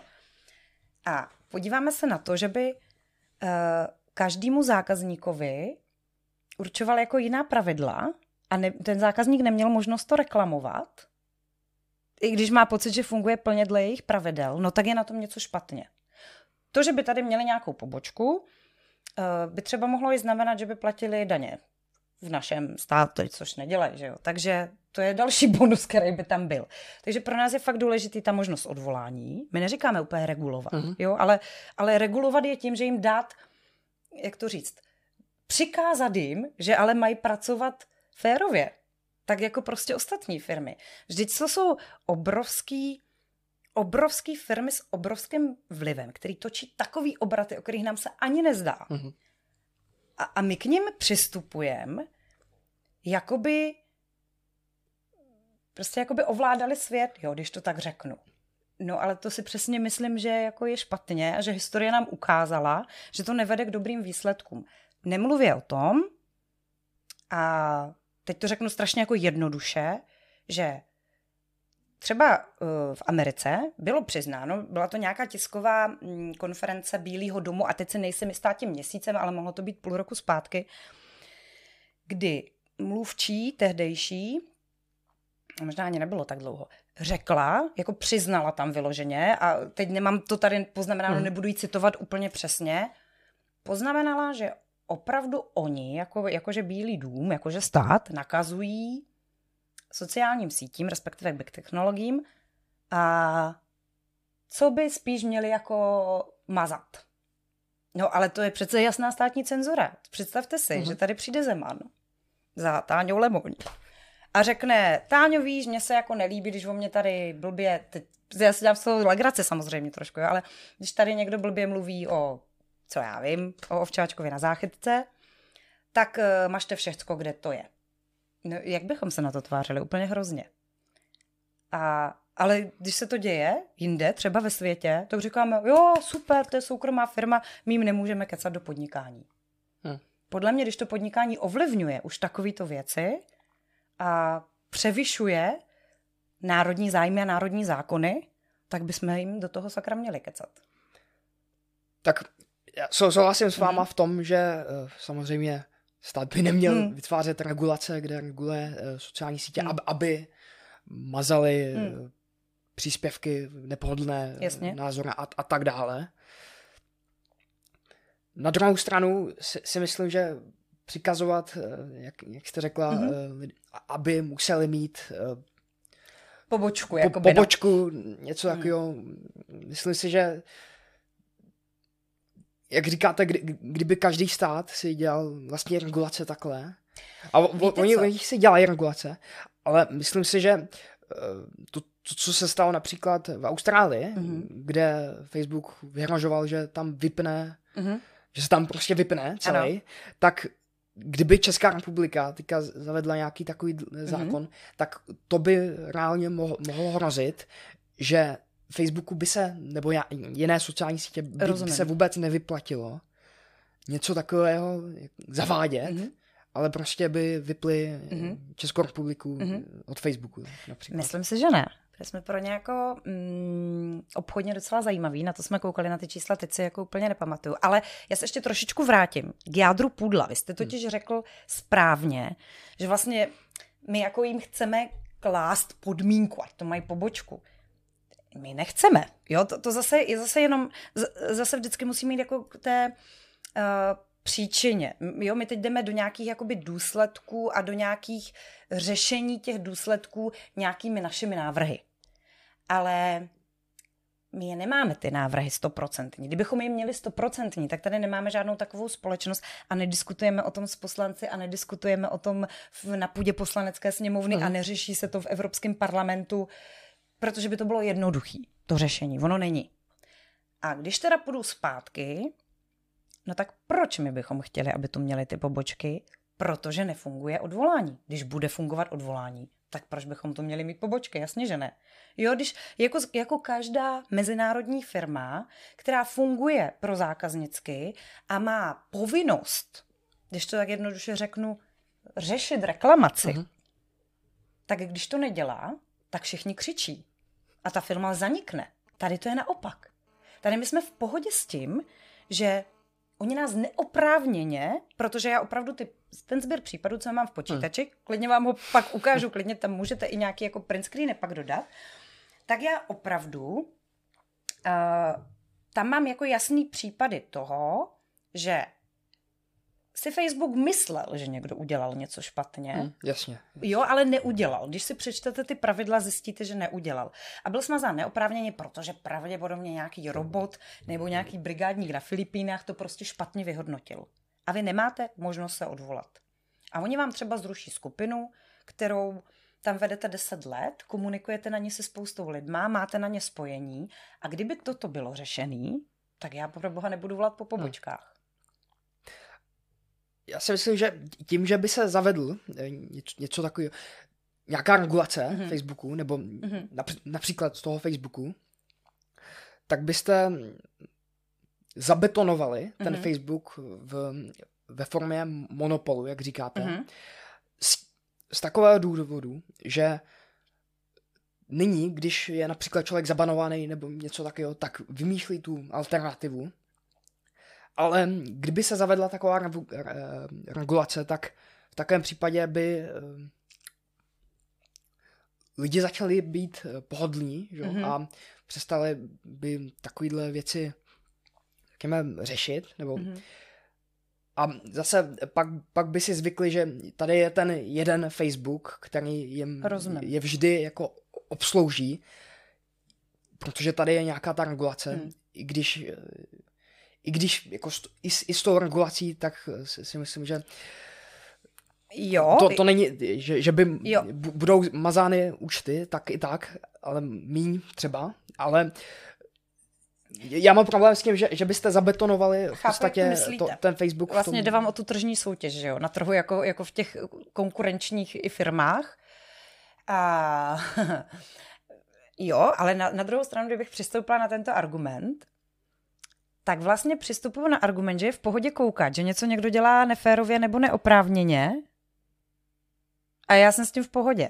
Jo, jakoby, rozumíte, když třeba platím Facebooku reklamu a on mi zamítne reklamu neoprávněně, tak já prostě chci mít možnost to reklamovat. Protože jinak pak bychom Facebooku tím pádem jenom proto, abychom zabránili teda nějakému jeho monopolu, prominuli úplně všechno a ostatním podnikatelům ne? Jo, je to jakoby z tohoto pohledu, ale... je to pro mě jako nepřijatelný. Nemyslím si, že by Big Tech měli mít takovou moc, aby si mohli dělat úplně cokoliv a my jim to promíjeli. Ale myslím si, že nebo takhle, jestli má Facebook špatné podmínky pro to a... On má hodně špatný podmínky. No jasně, proto na něm být, no. Jasně, tak... Souvisí to s tím, co jsem řekl, že? Ale že je plno dalších sociálních sítí, nebo které to dělají jinak. A zase... Je a není, no. To už tady bylo jako... Záleží, jak se to pojme. A zase je tam ten velký síťový efekt u toho Facebooku, kdy tím víc lidí tím víc lidí to tahá, že? Protože jako člověk chce být na sociální síti, kde je hodně lidí. Samozřejmě, že když to vezmeme zpětně, teda od toho roku 2006, kdy Facebook vzniknul, tak jasně, že tohle se mělo řešit dřív, že jo? Teď už to prostě víme, ale neřešilo. A mělo se to řešit dřív pravděpodobně tím, že nějaký chytrák jako Zuckerberg měl přijít už dávno s dalšími sociálními sítěmi a bylo by to jako rozdělený různě, každý by byl tam, kde mu to vyhovuje. Na stranu druhou, ono opravdu jsme došli do fáze, kdy tak trochu jako paralelní život funguje na sociální síti a když tam nejste, tak už vlastně třeba i o něco přecházíte jak kdo, protože třeba mám partner, který na sociální sítě není v životě, nebyla v životě, určitě nebude a vyhovuje mu to tak a já jsem za to ráda. Ale jsou zase lidi, například právě malí podnikatelé, kterým ta sociální síť hodně pomáhá v tom budování podnikání a už jsme tam došli, už jsme v té fázi, kdy prostě částečně žijeme na sociálních sítích a využíváme je. A je otázkou, jestli jako by bylo fajn, rozumím vám s tou tržní věcí, ale oni jak už mají právě to monopolní postavení, tak už se tam tvoří určitý, že jo, bubliny. A já si myslím, že je dobře, že se na jedné sociální síti tvoří různý jako pluralitní bubliny, než kdyby třeba, když teda, já nevím, právě třeba lidi s konzervativními názory, já nemyslím to zle, já jsem nikdy nebyla bloknutá, jo, fakt vůbec, jsem tam fakt slušná, nějak se mě to zatím vyhýbá. Ale když by teda blokovali hodně nás a my bychom odcházeli na jinou sociální síť, která by třeba pro nás byla víc jako otevřená, řekněme, anebo hodně by blokovali lidi typu, já nevím, nacionální socialisty třeba, tak by zase odcházeli do jiné bubliny, na jinou sociální síť, která jim by byla otevřená, tak si myslím, že to taky není úplně pro tu společnost zdraví, protože zase neprobíhá ta diskuze. Jo, a my už jsme prostě ve fázi, kde to monopolní postavení mají, to už úplně teď jako nevrátíme. Možná časem to jako uvidíme, jestli vznikne spousta dalších sociálních sítí, třeba se to nějakým způsobem roztříští, ale zase z minulosti vidíme, že to není úplně tak jednoduchý. Viz Parlel, který se pokusil být na trhu v konkurenci a tak podobně a nevyšlo mu to, protože mu všichni házeli pod nohy klacky. A tím pádem se do toho nikomu ani moc nechce, že jo, když ví, že ho to čeká. Takže jo, to jsou ty moje argumenty, ale rozumím rozhodně vašim myšlenkám a vůbec je jako neschazu. Naopak, to je dobrý směřování myšlenek a právě proto si myslím, že bychom o tom teda měli takhle všichni jako mluvit a říct si, jo, tady Gabriela má pravdu, ale tady Robin má pravdu taky, tak pojďme prostě vymyslet něco, aby to bylo pro všechny strany schůdný. A od toho vlastně my i ty třeba semináře v Poslanecké sněmovně děláme. Od toho i jsme třeba připomínali legislativně ten zákon, který se těch sociálních sítím věnoval, který napsal Klaus Mladší, myslím, že ještě v dobách, kdy byl v ODS, jestli se nepletu. A my si myslím, že ten zákon nebyl dobře napsaný. Jo, prostě to jsme to všude řekli na rovinu, nějak jsme se netajili tím, že bychom ho neupravili, no ale taky jsme k němu napsali ty legislativní připomínky, zveřejnili jsme je a pak už nám to jako přišlo, že by se to dalo napasovat. Ono to prošlo do druhého čtení vlastně i díky tomu, ale pak už se vyměnila vláda, takže už se to jakoby neřešilo, jo, takže zas to určitě bude na pořadu dne a rádi o tom otevřeme tu diskuzi znovu. Ještě, co mě napadlo, je taky to, že samozřejmě Facebook, nebo například Facebook, tak banuje na základě toho algoritmu. Takže je plno těch účtů, které Facebook ani sám nechce zabanovat. Jo. Ale pak jsou nějaký, dejme tomu, že nějaký názorný směr je banovaný, když nějakým způsobem, řekněme, tak ono to může souviset i s tím, že velké firmy, které dávají reklamy například na ten YouTube nebo na Facebook, tak chtějí, aby tam nebyly ty jiné názory, například. Takže když například bylo řada kauz s YouTubem, a kde si dali ty velké firmy podmínku, že za předpokladu, že jestli tam bude někdo nebo nějaký YouTuber nebo nějaký názorný směr, něco takového, tak v takovém případě by neměli své reklamy na té platformě. Ano. Tak to je taky finanční incentiva pro ty firmy a myslím si, že asi by na to měly mít právo ty velké firmy, ale nevím. Jo, ale jasně, zase, to je zas to jednoduše přirovnám k té malinké firmě, je to to samý, jako by za mnou přišel nějaký investor a řekl, když mi tady vyvěsíš banner za barem, že já nevím, prodáváš kampary, a tak to bude super, já tě zainvestuju, ale zároveň nemůžeš prodávat Aperol, jo, taky si můžeš, jo, Klaus Mladší, tak jasně, on má na to právo mě s tím oslovit, já mám právo ho s tím přijmout nebo poslat někam, ale zase, to se bavíme o běžných podmínkách, běžných soukromých firmách. Facebook, Twitter, Google, YouTube, nic z toho není pro mě běžná soukromá firma, na kterou by se měly vztahovat úplně stejný pravidla jako na mě malýho podnikatele, protože ovlivňují veřejný dění. Jo, a to je pro mě prostě ten argument, který je nad vším. A nějakým způsobem to musí jít jako udělat tak, aby ho buď teda neovlivňovali, anebo aby ho ovlivňovali férově. Jo, aby prostě dali prostor všem těm názorovým proudům. Protože tohle už jsme zažili. Vy teda ne, ale já a spíš mý rodiče, já jsem byla opravdu malinká, jsme zažili to, kdy se toto dělo, ať už v médiích nebo kdekoliv jinde, a Facebook teda není ani médium, ani platforma, tam je to takový právě složitý, jasně. Což si myslím, že úplně upřímně řečeno je i tak trošku vyčúranost, jo, protože právě pro vás neplatí žádný pravidla, když jste někde na pomezí.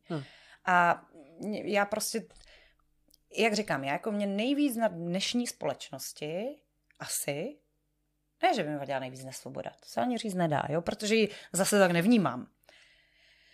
Mě nejvíc na dnešní společnosti vadí ten dvojí metr. A ten prostě vnímám u těch sociálních sítích obrovsky. I přístup jako uživatelů k nim versus třeba ke mně jako soukromému podnikateli, ale i přístup té sociální sítě k uživatelům, kdy jednoho za něco smažou, druhýho ne. Jednoho odvolání vyřeší, druhýho nevyřeší. Jo, pak jako nikdy, podle mě, když ta společnost nemá tu pluralitu ve všem, nemyslím tím jenom v názorech, ale ve všem a neplatí prostě stejný pravidla, tak se jako moc nemůže posouvat. Jo, furt budeme stát na místě, budeme proti sobě, budeme na sebe naštvaní, budeme polarizovaní, budeme ukazovat na toho druhýho, ten má něco, co já ne. A já bych ráda, aby ta společnost furt šla dopředu a když se budeme jako zasekávat pořád tady na tom, tak to prostě podle mě nepůjde. Takže se to musí nějakým způsobem řešit. A to řešení není prostě ve finální fázi, podle mýho. Jo.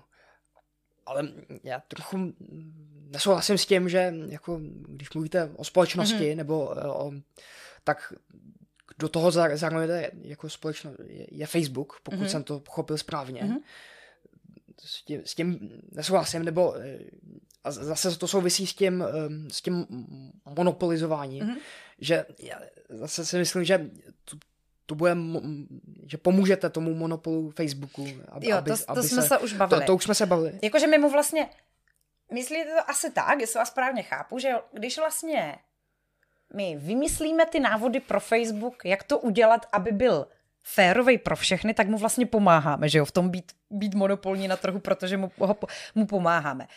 Jo, jako svým způsobem máte. Uděláte to, ty regulace, jako přesně pro ten Facebook, protože je to prostě Facebook. Že? Jo, svým způsobem máte pravdu, ale takhle pomáháme, teoreticky pomáháme v úvozovkách regulacemi čehokoliv, že jo? Protože když je regulace, tak platí pro všechny. Jo, ať už v rámci státu třeba pro všechny bary platí regulace ohledně, nevím, třeba toho kouření, no tak to taky stát říká, že pomáhá, že jo? Že nám pomáhá v tom, abychom měli dobrý podnikání, abychom měli lepší podmínky pro zaměstnance a tak podobně. No a to je ale spekulativně, jestli to pomoc je nebo není, to už je další debata. Ale jo, chápu, jak to myslíte. Ale věc, která mě taky přijde zajímavá, je to, že jak jste mluvila o té velké firmě, o Facebooku a těch velkých firmách a reklamách a tom malým podniku a podnikatelů, ke kterému přišla nějaká firma, třeba s těma nápojema. Jasně. Ať mají ty jejich nápoje místo nějakých, aby neměli nějaké ostatní nápoje, ano. Tak v tom mi přijde, nebo kde je ta hranice jako malého a velkého podniku a zda netrestáte úspěšné, nebo zda nechcete trestat úspěšné ty firmy nebo lidi. Podle mě je ta hranice právě v tom monopolním postavení. A co je to monopolní postavení? Že mezi mnou a těmi dalšími je... Ne, já fakt nedokážu teď říct ty čísla, protože nevím, kolik to je miliard a biliard a nevím čeho všeho, bilionů, ale že mezi mnou a tím, kde na druhé příčce je jako propastná vzdálenost. Jo, když, já nevím, právě zase zmiňujeme, zase vracím k tomu baru cíleně, aby to byl jednoduchý příklad, jo, nerada to převádím na bar, protože to je fakt úplně něco jiného, ale mezi mým barem a barem, který, řekněme, nejvíc ovlivňuje dění v republice, což může být možná třeba nějaký brněnský nebo pražský bar, jo, dá se říct, nechci tady jmenovat, protože fakt nevím, který nejvíc ovlivňuje dění v republice, ať už to koktejlový nebo jakýkoliv jiný, tak přece jenom ta propastná vzdálenost není, jako mezi Facebookem a já nevím, nebo Twitterem a Parlerem, který mu takhle házeli, že jo, klacky pod nohy, když se snažil vzniknout. Jo, takže podle mě je ta hranice opravdu v tom monopolním postavení. A vím, že to je těžko to jako já tady se svýma znalostma a kompetencema vyčíslim. To by měli dělat jiní, podle mě. Ale s čím máte, nebo vy chcete zakázat to, aby například Facebook nebo ty monopolní podle vás firmy mohli banovat nějaký určitý názorový směr, nebo jak to má vypadat? No, svým způsobem jo, tak oni mají třeba v pravidlech, že tam nemá být erotika, že jo. To má jako většina tady těch sociálních sítí v pravidlech. To samozřejmě neznamená, že já bych jim chtěla zakazovat, pro boha, povolte tam erotiku, to vůbec, jo, to je úplně scestná myšlenka, to samozřejmě ne, ale pokud nemá v pravidlech, my zakazujeme, abyste se vyjadřovali proti manželství pro všechny, třeba, nebo my zakazujeme, abyste se vyjadřovali proti povinnému očkování s covidem. Cíleně zmiňuji tyto dvě věci, protože mě chodí do sběru případů hodně blokací na toto téma. Tak když to nemají dopředu v pravidlech, což nemají, tak to tam přece můžu říct. A oni by mě za to neměli blokovat, ale dělají to. A ano, to bych jim ráda zakázala, protože ani naše zákony to nepodporují. Jo, vlastně vy můžete, a je to snad, máme to snad i v ústavě, vy můžete říct svůj názor i na to, jestli očkování má být povinný nebo ne, a to, že vás za to blokujou, je podle mě špatně. I když to je soukromá firma. Dokonce, možná teda teď řeknu jeden jako velice aktuální případ, myslím, že ze včera, mi přišlo do mailu právě v rámci toho sběru případů, však řeknu jako podezření na cenzuru, nebo nevím, jak to říct, na iDnesu. A to my vlastně vůbec jako nezbíráme. Jo, my se zaměřujeme teď na sociální sítě a vůbec neřešíme novinky, vůbec neřešíme iDnes, vůbec neřešíme, já nevím co všecko, klidně i to DVTV. Proč to neřešíme? No, protože to jsou soukromí malé firmy. Za A nemají zdaleka takovej dosah jako sociální síť, ani nejsou mezinárodní. A jsou to média. Jsou jasně právně klasifikovaný, takže oni mají opravdu právo plně moderovat svou diskuzi. Přesto, a to je třeba otázka na vás, mi přišlo do mailu s fotkou, s print screenem, jo, takže to není to sfalšovaný, že tam někdo napsal velice hezky a slušně, že já to budu teď vydávat v článku na SOSP, tak se na to pak ještě podívejte, ty to možná řeknu trošku jinak, jo, ale že bych otevřela ten počítač, že našla to, že někdo tam spekuloval o tom, že je škoda, že se právě u toho, myslím, že že se to týkalo právě očkování a covidu, tak spekuloval o tom, že je škoda, že jedny názory jsou mazány. Jenom takhle, jo, slušně prostě všechno. A stejně mu to ten iDnes smazal. Jo, nebo se to týká třeba politiků, například, já nevím, Pirátů nebo něčeho. Ten člověk tam velice slušně vyjádří svůj názor a iDnes ho smaže. Ale když vyjádříte protinázor, tak ne.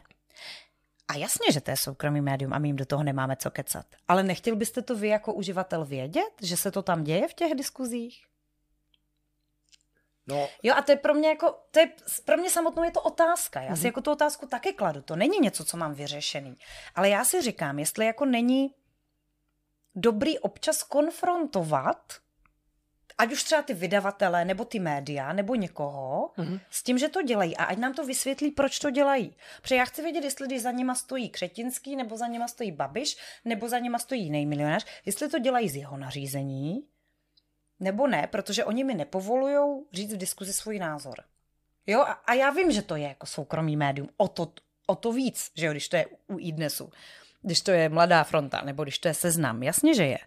Ale není to prostě úplně zdravý mazat jako jedny názory. No. Myslím si, že pro společnost vůbec. Já se to tady ještě jako snažím, nejde by vám to přečetla přesně, ale helejte se, už to tady myslím, že zrovna mám. Já přiznám se, že mám plnou plochu, takže jsem to tady nemohla najít. Tady. Můžu to teda přečíst? Klidně, můžete. Jo, je to fakt jenom jedna věta, která byla na iDnesu, na účtu konkrétního člověka, který tam diskutoval na iDnes.cz a Lidovky.cz v rámci nějakého tématu a psal tam doslova.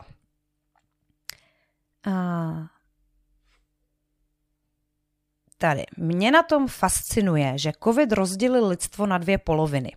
Jistě nestejně velké, ale to teď neřešme. A to sice na půlku, která má o nebezpečí jasno, a na půlku takzvaných popíračů vážnosti situace, respektive odmítačů očkování. Základním problémem celého konfliktu je, že každá polovina se o té druhé myslí, že jsou to idioti. Je tady jedno sprostý slovo. Jo? Ale jiný příspěvky s podobným nebo víc prostým slovem tam zůstávají. Jo, a teď je otázkou. Je tady ten člověk smazán jen proto, že na něj zrovna nějaký robot narazil, nebo proto, že tam zrovna tento názor nechtějí a tak dále. A já teda říkám, i se svými kolegy jsme se na tom jakoby shodli, že i tyto jako případy, do toho sběru případů je teda fajn sbírat a schovávat si je, protože nikdy nevíte, kam to dojde. A je možná dobrý s tím právě ty média konfrontovat. A my rozhodně nevylučujeme, že to nebudeme dělat. Jo, ale není to jako uzavřená věc. Jasně.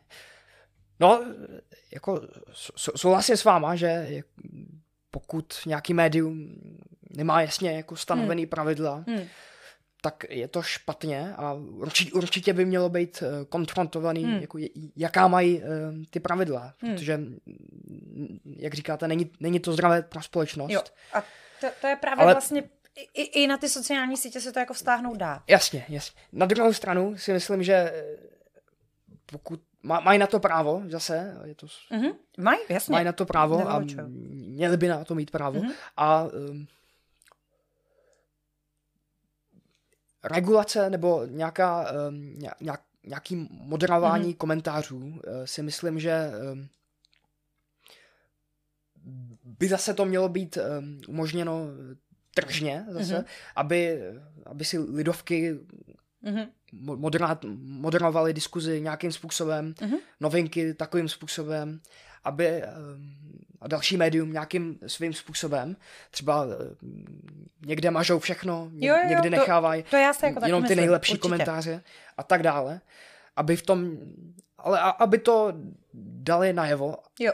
Ale i když to nedávají najevo, i když to není jasný, tak aby na to byli právo, i když si myslím, že to není dobrý. Ani pro to médium, ale myslím si, že pokud v tom mají takhle nejasný ty pravidla, tak pokud to člověku vadí, tak může je konfrontovat, no. Může je konfrontovat a může přejít na jiné médium. Jo. Když se bavíme o takovýhle, tak určitě bude spoustu. Jo, určitě. Ale zase jako je tam důležitý zmínit, že jo, tu věc, že většinou se to opravdu týká těch médií, platform, nevím, jak to nazvat, jako obecněji, za kterými právě stojí určitý třeba milionáři nebo lidi s mnoha penězma, jo? Což podle mě taky jako ten vliv nějakým způsobem může mít a je dobrý se o něm bavit a nějak ho jako rozkrývat. Jo? To, prostě jak říkám, fakt nemám na všecko konečné řešení, už vůbec ne já sama a je potřeba jenom o tom mluvit. Tam je problém ten, a jako vnímáme to fakt už fungujeme rok, vlastně myslím, že se nepletu, tak to bude rok za 6 dní dokonce. Vidíte, nám bude končit kampaň Voxu a budu slavit rok ve Společnosti pro obranu svobody projevu. Ale máme za sebou rok. Za ten rok mě samotnou překvapilo, protože já jsem někdy jako nebyla nějak jako mediálně známá nebo něco takového, ač jsem pracovala jako tisková mluvčí v mnoha firmách.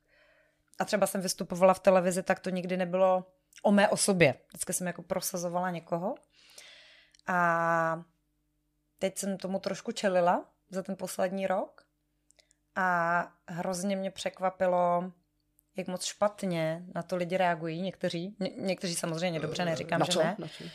Na to, že prosazuju určitý názor, který jim třeba nevoní. A jak vlastně špatně lidi, jak to říct, jak špatně lidi diskutují. Respektive, jak lidi nechtějí diskutovat a jak často jako řeknou, do diskuze s tebou já nejdu, protože to seš ty. Jo, nebo protože vedle tebe stojí Dan Vávra. Nebo něco v tom smyslu. A samozřejmě mě to hodně překvapilo i to, jak právě ta diskuze neprobíhá.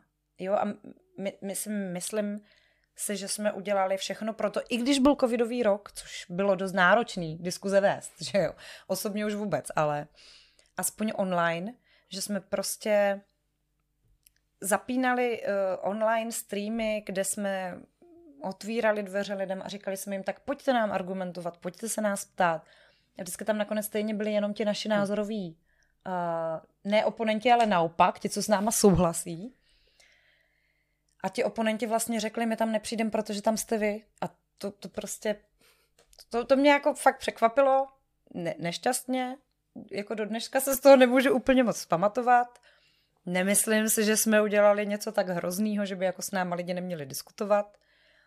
A jestli třeba my působíme na našich webových stránkách nebo na sociálních sítích tak, že diskutovat nechceme, tak to opravdu tak není.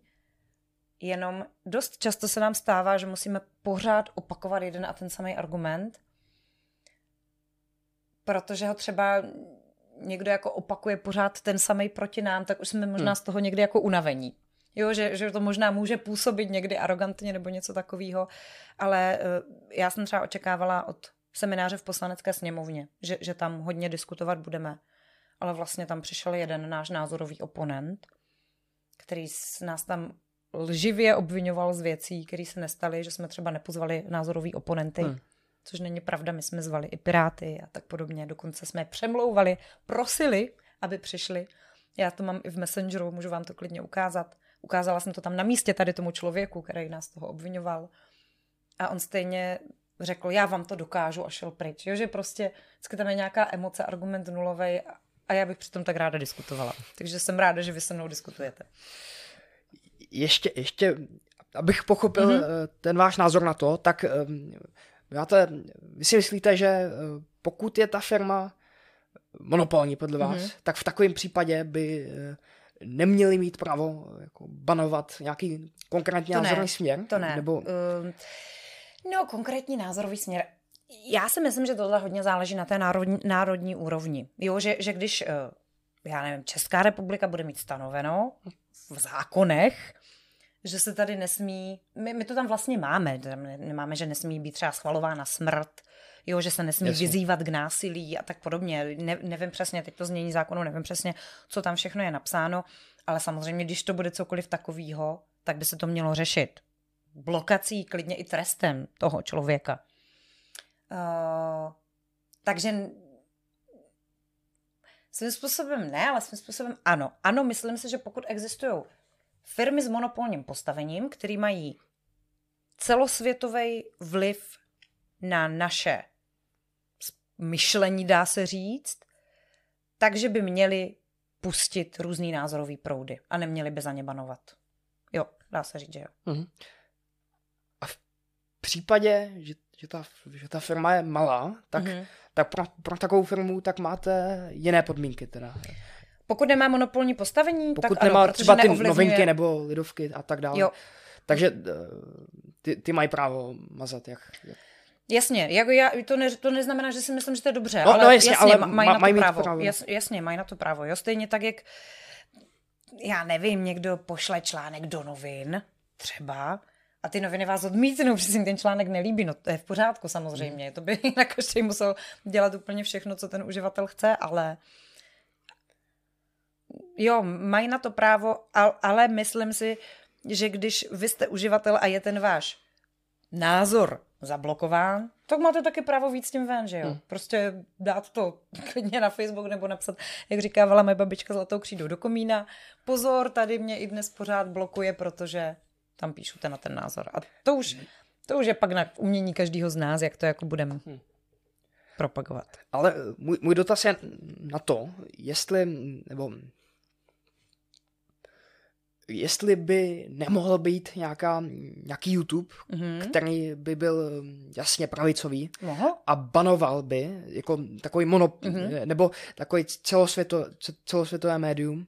S monopolním postavením, které deklaruje, že je pravicové a říká, banujeme pravicové názory a tak banujeme třeba opačný politický. Samozřejmě, že mohu. Podle mě jo. Takový by mohl být. Teda. Jistě. A dokonce by to tak mělo být, protože on už to dopředu bude deklarovat. To znamená, že vy už na tu síť jdete s tím, že víte, že když tam napíšete levicový názor, tak budete banovaný. Nebo pravicový názor, tak budete banovaný. Což ale Facebook vám dopředu neříká, že jo? Jasně. Ale jo, mohl. Samozřejmě, že mohl. Já jsem v tomhle, jako jsem konzerva, ale myslím si, že fiskálně jsem docela pravičák, takže jsem v tomhle určitě pro volný trh, ač ne, asi 100% jak většina liberálů, ale jasně, mohla. A dokonce si myslím, že by i měli být takový klidně sítě, jo, že proč ne? Proč nejít? Proč by člověk nemohl utíct do té své bubliny a třeba se tam netříbit nějaký názory? A ještě další věc. U toho YouTubeu například, tak mám mít, nebo třeba já, tak já na YouTube kanálu tak jsem nezabanoval žádný komentář, ale dovedu si představit, že bych to tam udělal. Jasně. Třeba kdyby někdo nějak hanlivě nějakého hosta třeba, nebo něco podobného, tak si dovedu představit, že v takovém případě bych hypoteticky mohl, když by urážel například stát, tak si myslím, že, ale zatím se to nic takového nestalo. Naštěstí, tak zaklopejme. Mám na to mít já právo na panování? Samozřejmě, to je něco jiného, protože vy nemáte monopolní postavení. Jasně, že na to máte mít právo. I já na to mám mít právo, já to teda tak nedělám. Předevčírem jsem se o tom s Danem Vávrou, který to dělá, jsem se o tom bavila a on říkal, to je strašný, proč na tebe ty lidi pořád tak jako křičejí a jsou tak hnusní a píšou ti, že jsi nácek, když ty nejseš vůbec žádný nácek. A já říkám, já nevím, no a shodli jsme se na tom, že to je možná tím, že jsem ženská jediná v tom týmu, že často se jako terč vybírají ženu, protože mají pocit, že to je nejslabší článek. A což možná teda jsem, nevím upřímně řečeno. A já se přiznám, že nebanuju vůbec, neblokuju. Někdy to bolí, nedělat to. A mám to v plánu zatím udržet, protože jsem naopak zjistila, že mě třeba i ty nadávky, dokonce fakt i hnusný nadávky mi chodí, jako ve smyslu, já nerada říkám sprostý slova, tak řeknu něco, co není tak sprostý. Putinova děvka třeba, že jsem, což je vtipný, protože jsem v životě o Putinovi nikdy nic neřekla.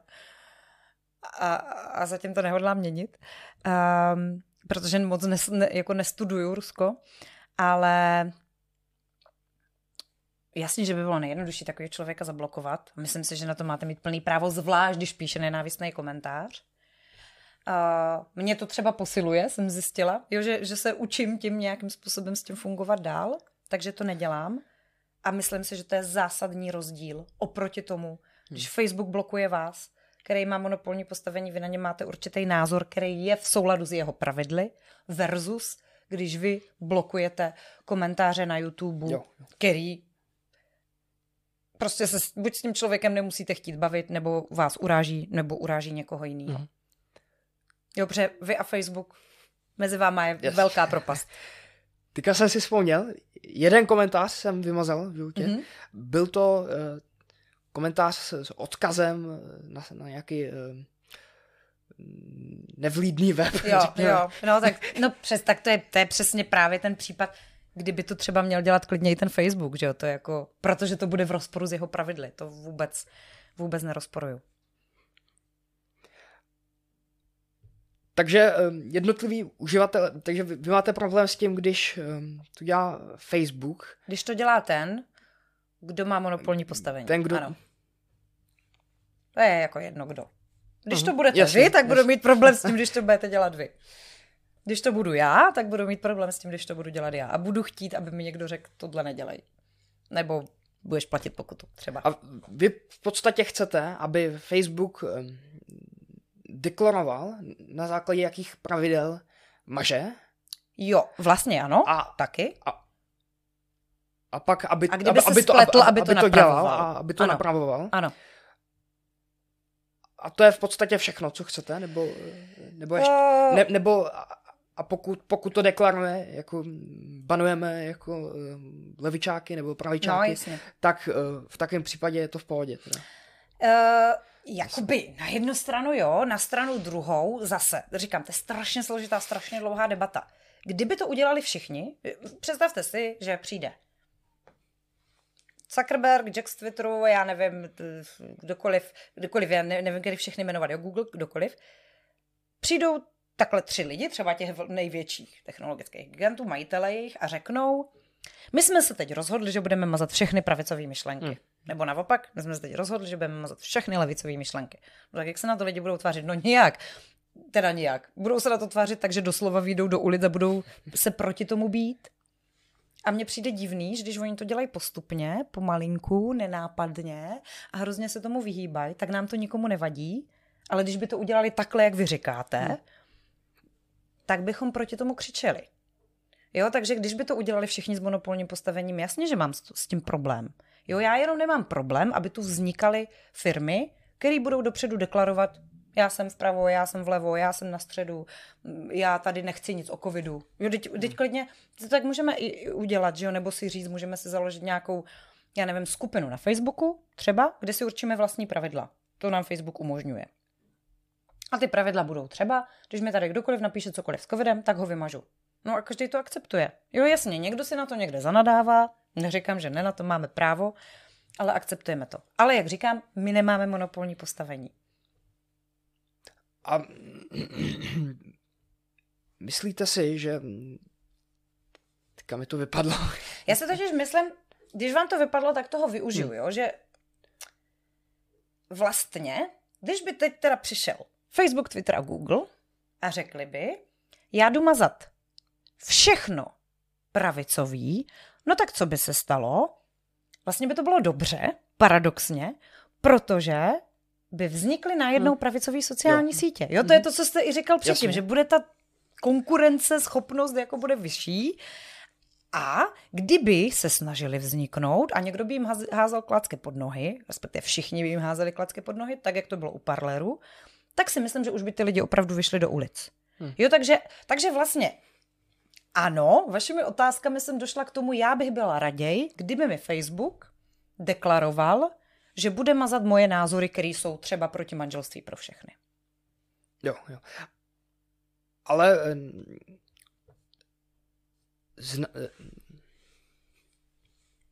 znamená to,